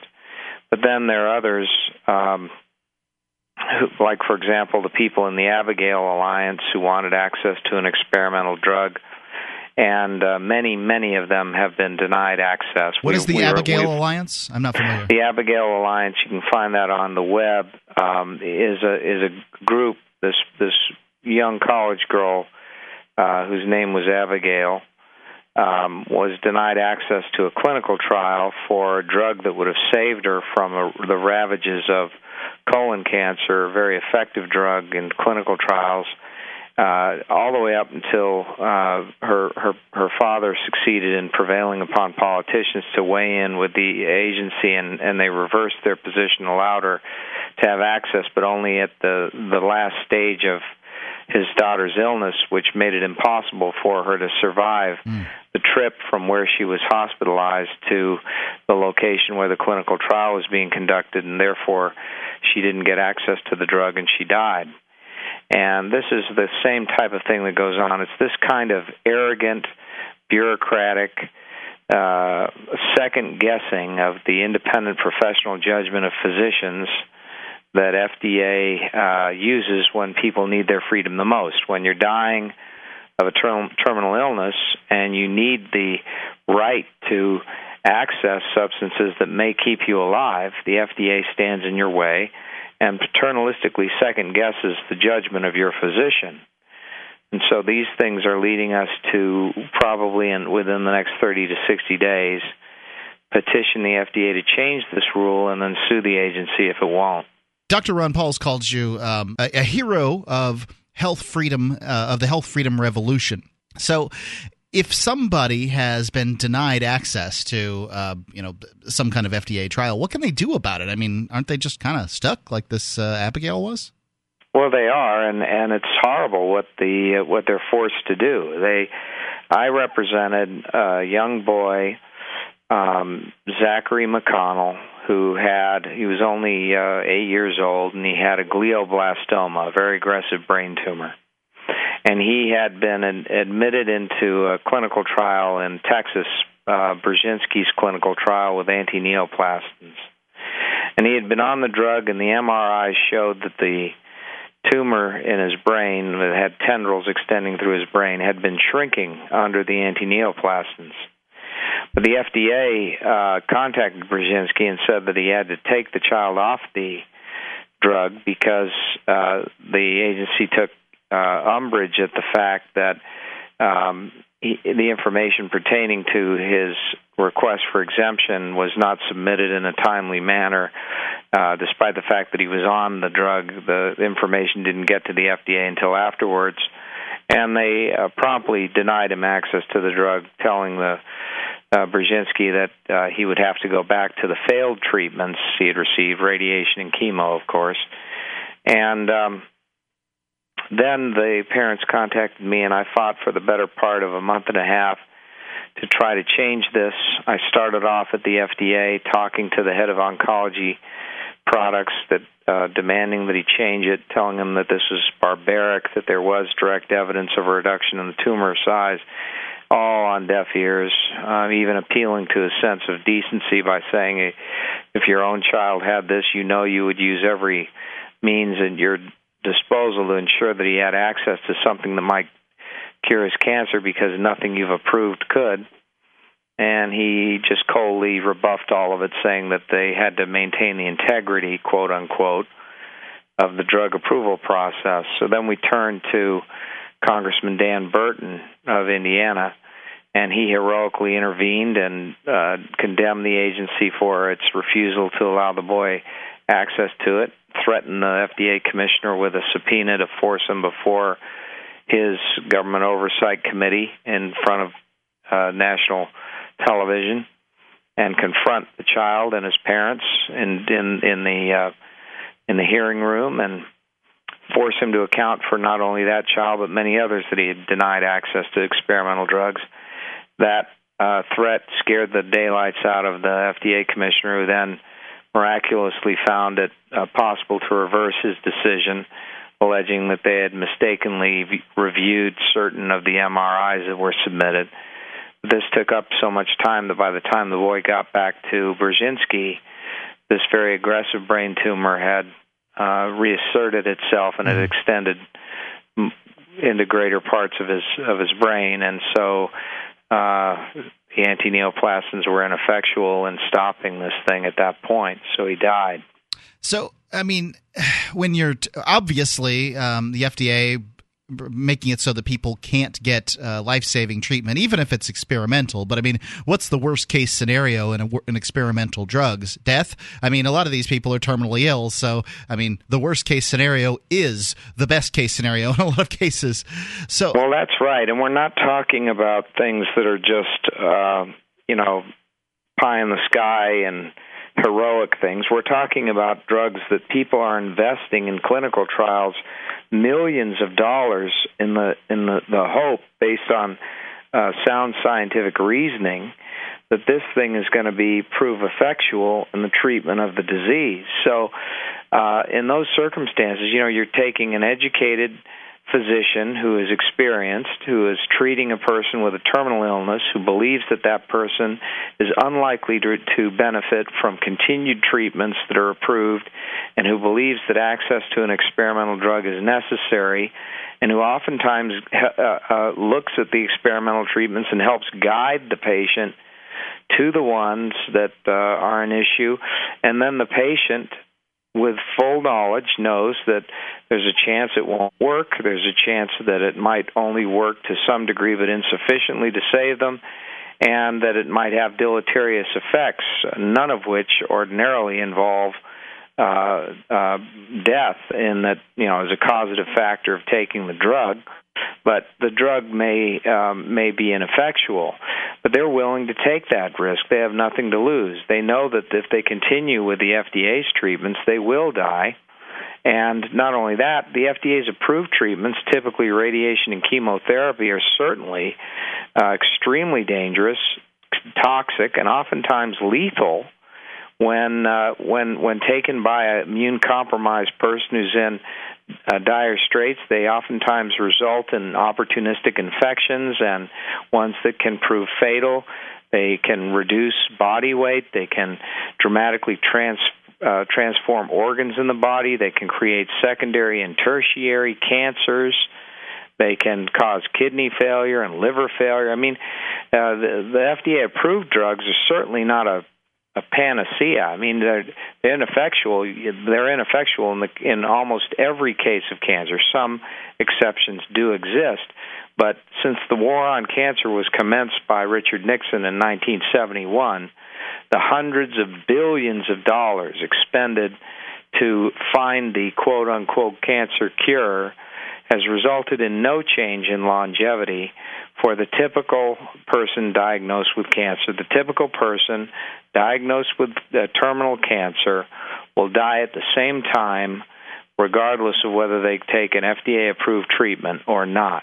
In other words, you could go without any radiation and chemotherapy and die at approximately the same time as you would if you undergo the FDA approved regimen for these cancers and expend your life savings and and uh, go into debt further uh, to to maintain these these treatments. Now, that's specifically for cancer. Um, yes, uh, the the petition that we're filing will be not limited to just cancer, but uh, it will address all terminal illnesses. Now, um, you know, sometimes uh, obviously it takes a long time to get through the FDA process, and people die while um, you know going through that process. The FDA, denies them participating in uh, these trials. So, I mean, the FDA has uh, you know sort of the weight of American deaths on its head in that way. But you know, what we would be, what I suppose we're supposed to believe is is that when the FDA does finally approve a drug, that that drug is safe and um, that the side effects are worth it or whatever. But I mean, you're always seeing these uh, these uh, commercials from the the lawyers out there saying, you know, call me at one eight hundred bad drug, um, or something like that. And uh, so, I mean, you know, even the ones that do get through the FDA process sometimes are deadly. Well, people have to understand that this whole system is corrupt and is prone to enormous errors uh, and errors that they uh, that are not unanticipated. The way the system works is a drug company files a petition for drug approval with the FDA. The drug company itself does all the testing that supports right. the application. FDA does no testing of the drug uh, agent itself, so there's no independent testing, and there's an inherent conflict of interest with the drug company that's the sponsor of the trial being the one that is submitting clinical trials in support of it. The FDA conducts no safety inquiry unless it finds evidence in the application that suggests a safety problem. It otherwise presumes that the drug company is truthful in its representations as to the absence of a safety problem. And so, uh, in other words, the drug company really does call the shots. In fact, it even pays for the process of review under the uh, Prescription Drug User Fee Act, the drug industry pays 40 to 60 percent of the cost of the review of its own drugs. And inside the agency, there's tremendous corruption. Political managers make all of the final determinations and the interim determinations that guide a drug application through. The medical reviewers at the FDA notoriously uh, turn into whistleblowers and complain bitterly that uh, they lack independent uh, judgment, uh, uh, respect for their judgment, that when they oppose a drug, they're frequently berated, isolated, ostracized, and uh, given negative reviews or even put in a position where they can't publish in the peer reviewed literature or give lectures. The associate director of the FDA's own Office of Drug Safety, David Graham, has stated repeatedly, both in congressional testimony and in interviews, that the FDA is hopelessly biased in favor of the drug industry, that it approves as many drugs as it can, regardless of whether they're safe or efficacious, that the FDA views the drug industry as its client, as many FDA managers have said to FDA medical reviewers and as a consequence, numerous drugs have been approved that are unsafe. We need only look at a couple of egregious examples to see just how powerful the drug company's influence is over this agency. Uh, Sanofi Aventis has a drug called Ketek, which is a super, supposedly a super antibiotic. This drug is approved and in the market right now. Now, in the uh, drug application for approval of Sanofi Aventis' drug, Ketek, they included, among others, a primary clinical trial that appeared to the FDA's medical reviewers to just be too perfect. It seemed like there were fewer dropouts than would ordinarily be the case, that there were the results were too pristine, and that they were too excessively favorable.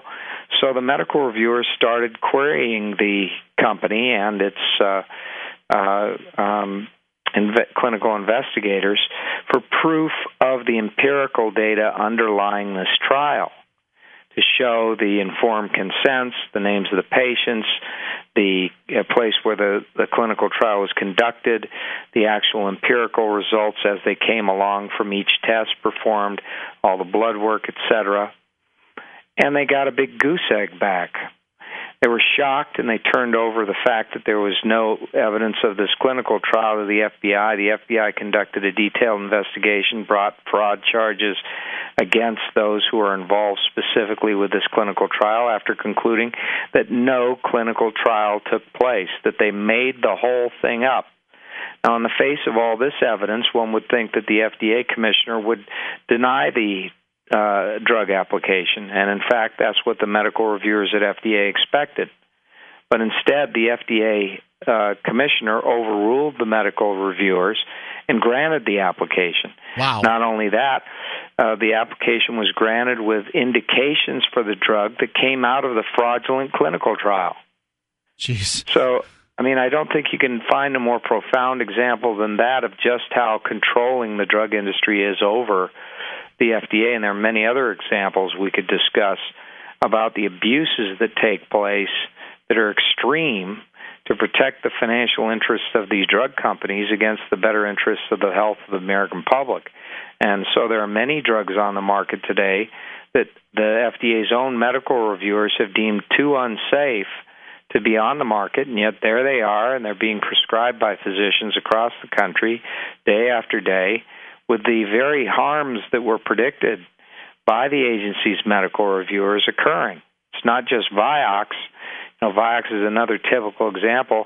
There were 140,000 heart attacks caused by Vioxx, and there were 60,000 deaths from heart attack caused by Vioxx. The number of people who died from Vioxx is comparable to the number of people who died in the Vietnam War. Jeez. Wow. Uh, now, what what can anybody do about this? I mean, you know, the FDA. We, we've been talking about it on Free Talk Live uh, for you know years, years and years about how it's just out of control, and uh, you know, obviously, we don't have the depth of knowledge that that you do. But I mean, clearly, if they're keeping drugs away from people that might save them, they're responsible for those deaths. But what can the what can anybody do about this, uh, uh Jonathan uh, Emord? Well, this is a uh, this is a problem that is a characteristic of really the transformation of the United States government from a government of limited powers and of of uh, Republican form, uh, as as is specified by our Constitution, into a government of unlimited power, and that really has become a bureaucratic oligarchy. The FDA is largely unaccountable to the courts, the Congress, and the American people. It, yet it controls one quarter of all uh, of every dollar uh, in the market. Uh, Wow. It regulates every food, every drug, every medical device, every biologic. Uh, so its its power is immense, and yet its head is a dictator, one person, unelected, who never has to account. And um, this is why we have such corruption. Uh, they know when they get in there as FDA commissioner, if they play their cards right and favor the the the, the state-sponsored monopolies that are the largest drug companies in the world, those companies will handsomely reward them when they leave office. The solution to this problem is to essentially uh, remove power from the FDA and have the drug approval process performed in a blinded fashion at universities where actual testing is done, independent testing done of the safety and efficacy of drug agents, and determinations are, are made as to whether a drug is safe and efficacious, and then it is a, approved based on science without any influence from the drug industry in a blinded manner. And this type of system could be done, uh, could be created statutorily, and it would be enormously beneficial. It would enable people who didn't have the resources of a drug company, didn't have to expend the typical amount that they expend in order to play the FDA game, which is immense. The FDA system is terribly anti competitive. To file an application for a new drug, uh, requires a filing fee that's in excess of two hundred ninety thousand dollars just to just to file the application. And, And the I hear it takes tens of billions to get through. Is, that is that an exaggeration?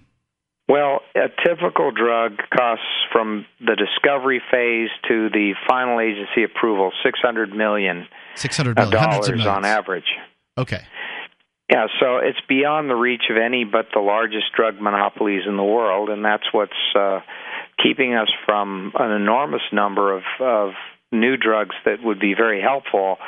And um, it's it's ruinous to us. It's a system that's so corrupt that it's uh, destroying the quality of medical care around the world, and it's um, it's causing people to make enormous sums of money. These commissioners leave the FDA and they go into uh, positions when they get out that are financed by these large drug companies, and they are paid handsomely, many many multiples of the amount of money they are, they uh, received as a commissioner of the FDA. And so, if you, it's very clear if they play their cards right, they favor the right entities, they'll leave with a uh, the promise of riches and uh, for the rest of their days. And so, there many of them have been willing to sacrifice the lives of people to placate the interests of these powerful parties so they can benefit themselves. Jonathan Emord, um, if people want to get a hold of you, I mean, obviously they can read your book, Restore the Republic, and actually you have a couple of other books here, and uh, you, you uh, work, uh, you're a columnist for USA Today magazine. Is that correct? Yes. Um, if they want to, you know, find out more about what you're doing, maybe get a hold of you in case they have some kind of problem with the FDA. How do they do that? Well, um, they can go to my website at emord.com, and there they can uh, go through a secure link to purchase any of any of my uh, books. And then, um, uh, if they want to reach us, they can uh, send an email to jemord at emord.com. And Emord spelled E M O R D. That's right. Okay, great. Jonathan, uh, thank you for the interview. You're welcome. Empower yourself by trading with value. Visit don'ttreadonmeme.com. Browse their unique silver dime trading cards and get all your favorite designs. Gift them, keep them, or trade them for something else. They're real value in a convenient package and a tool that you can use to spread the word about honest money and how it sets us free. While you're at it, check out their quality apparel. You'll want to be the first of your friends to get their clever graphics on you. Don't tread on meme. That's don't tread on M E M E dot com.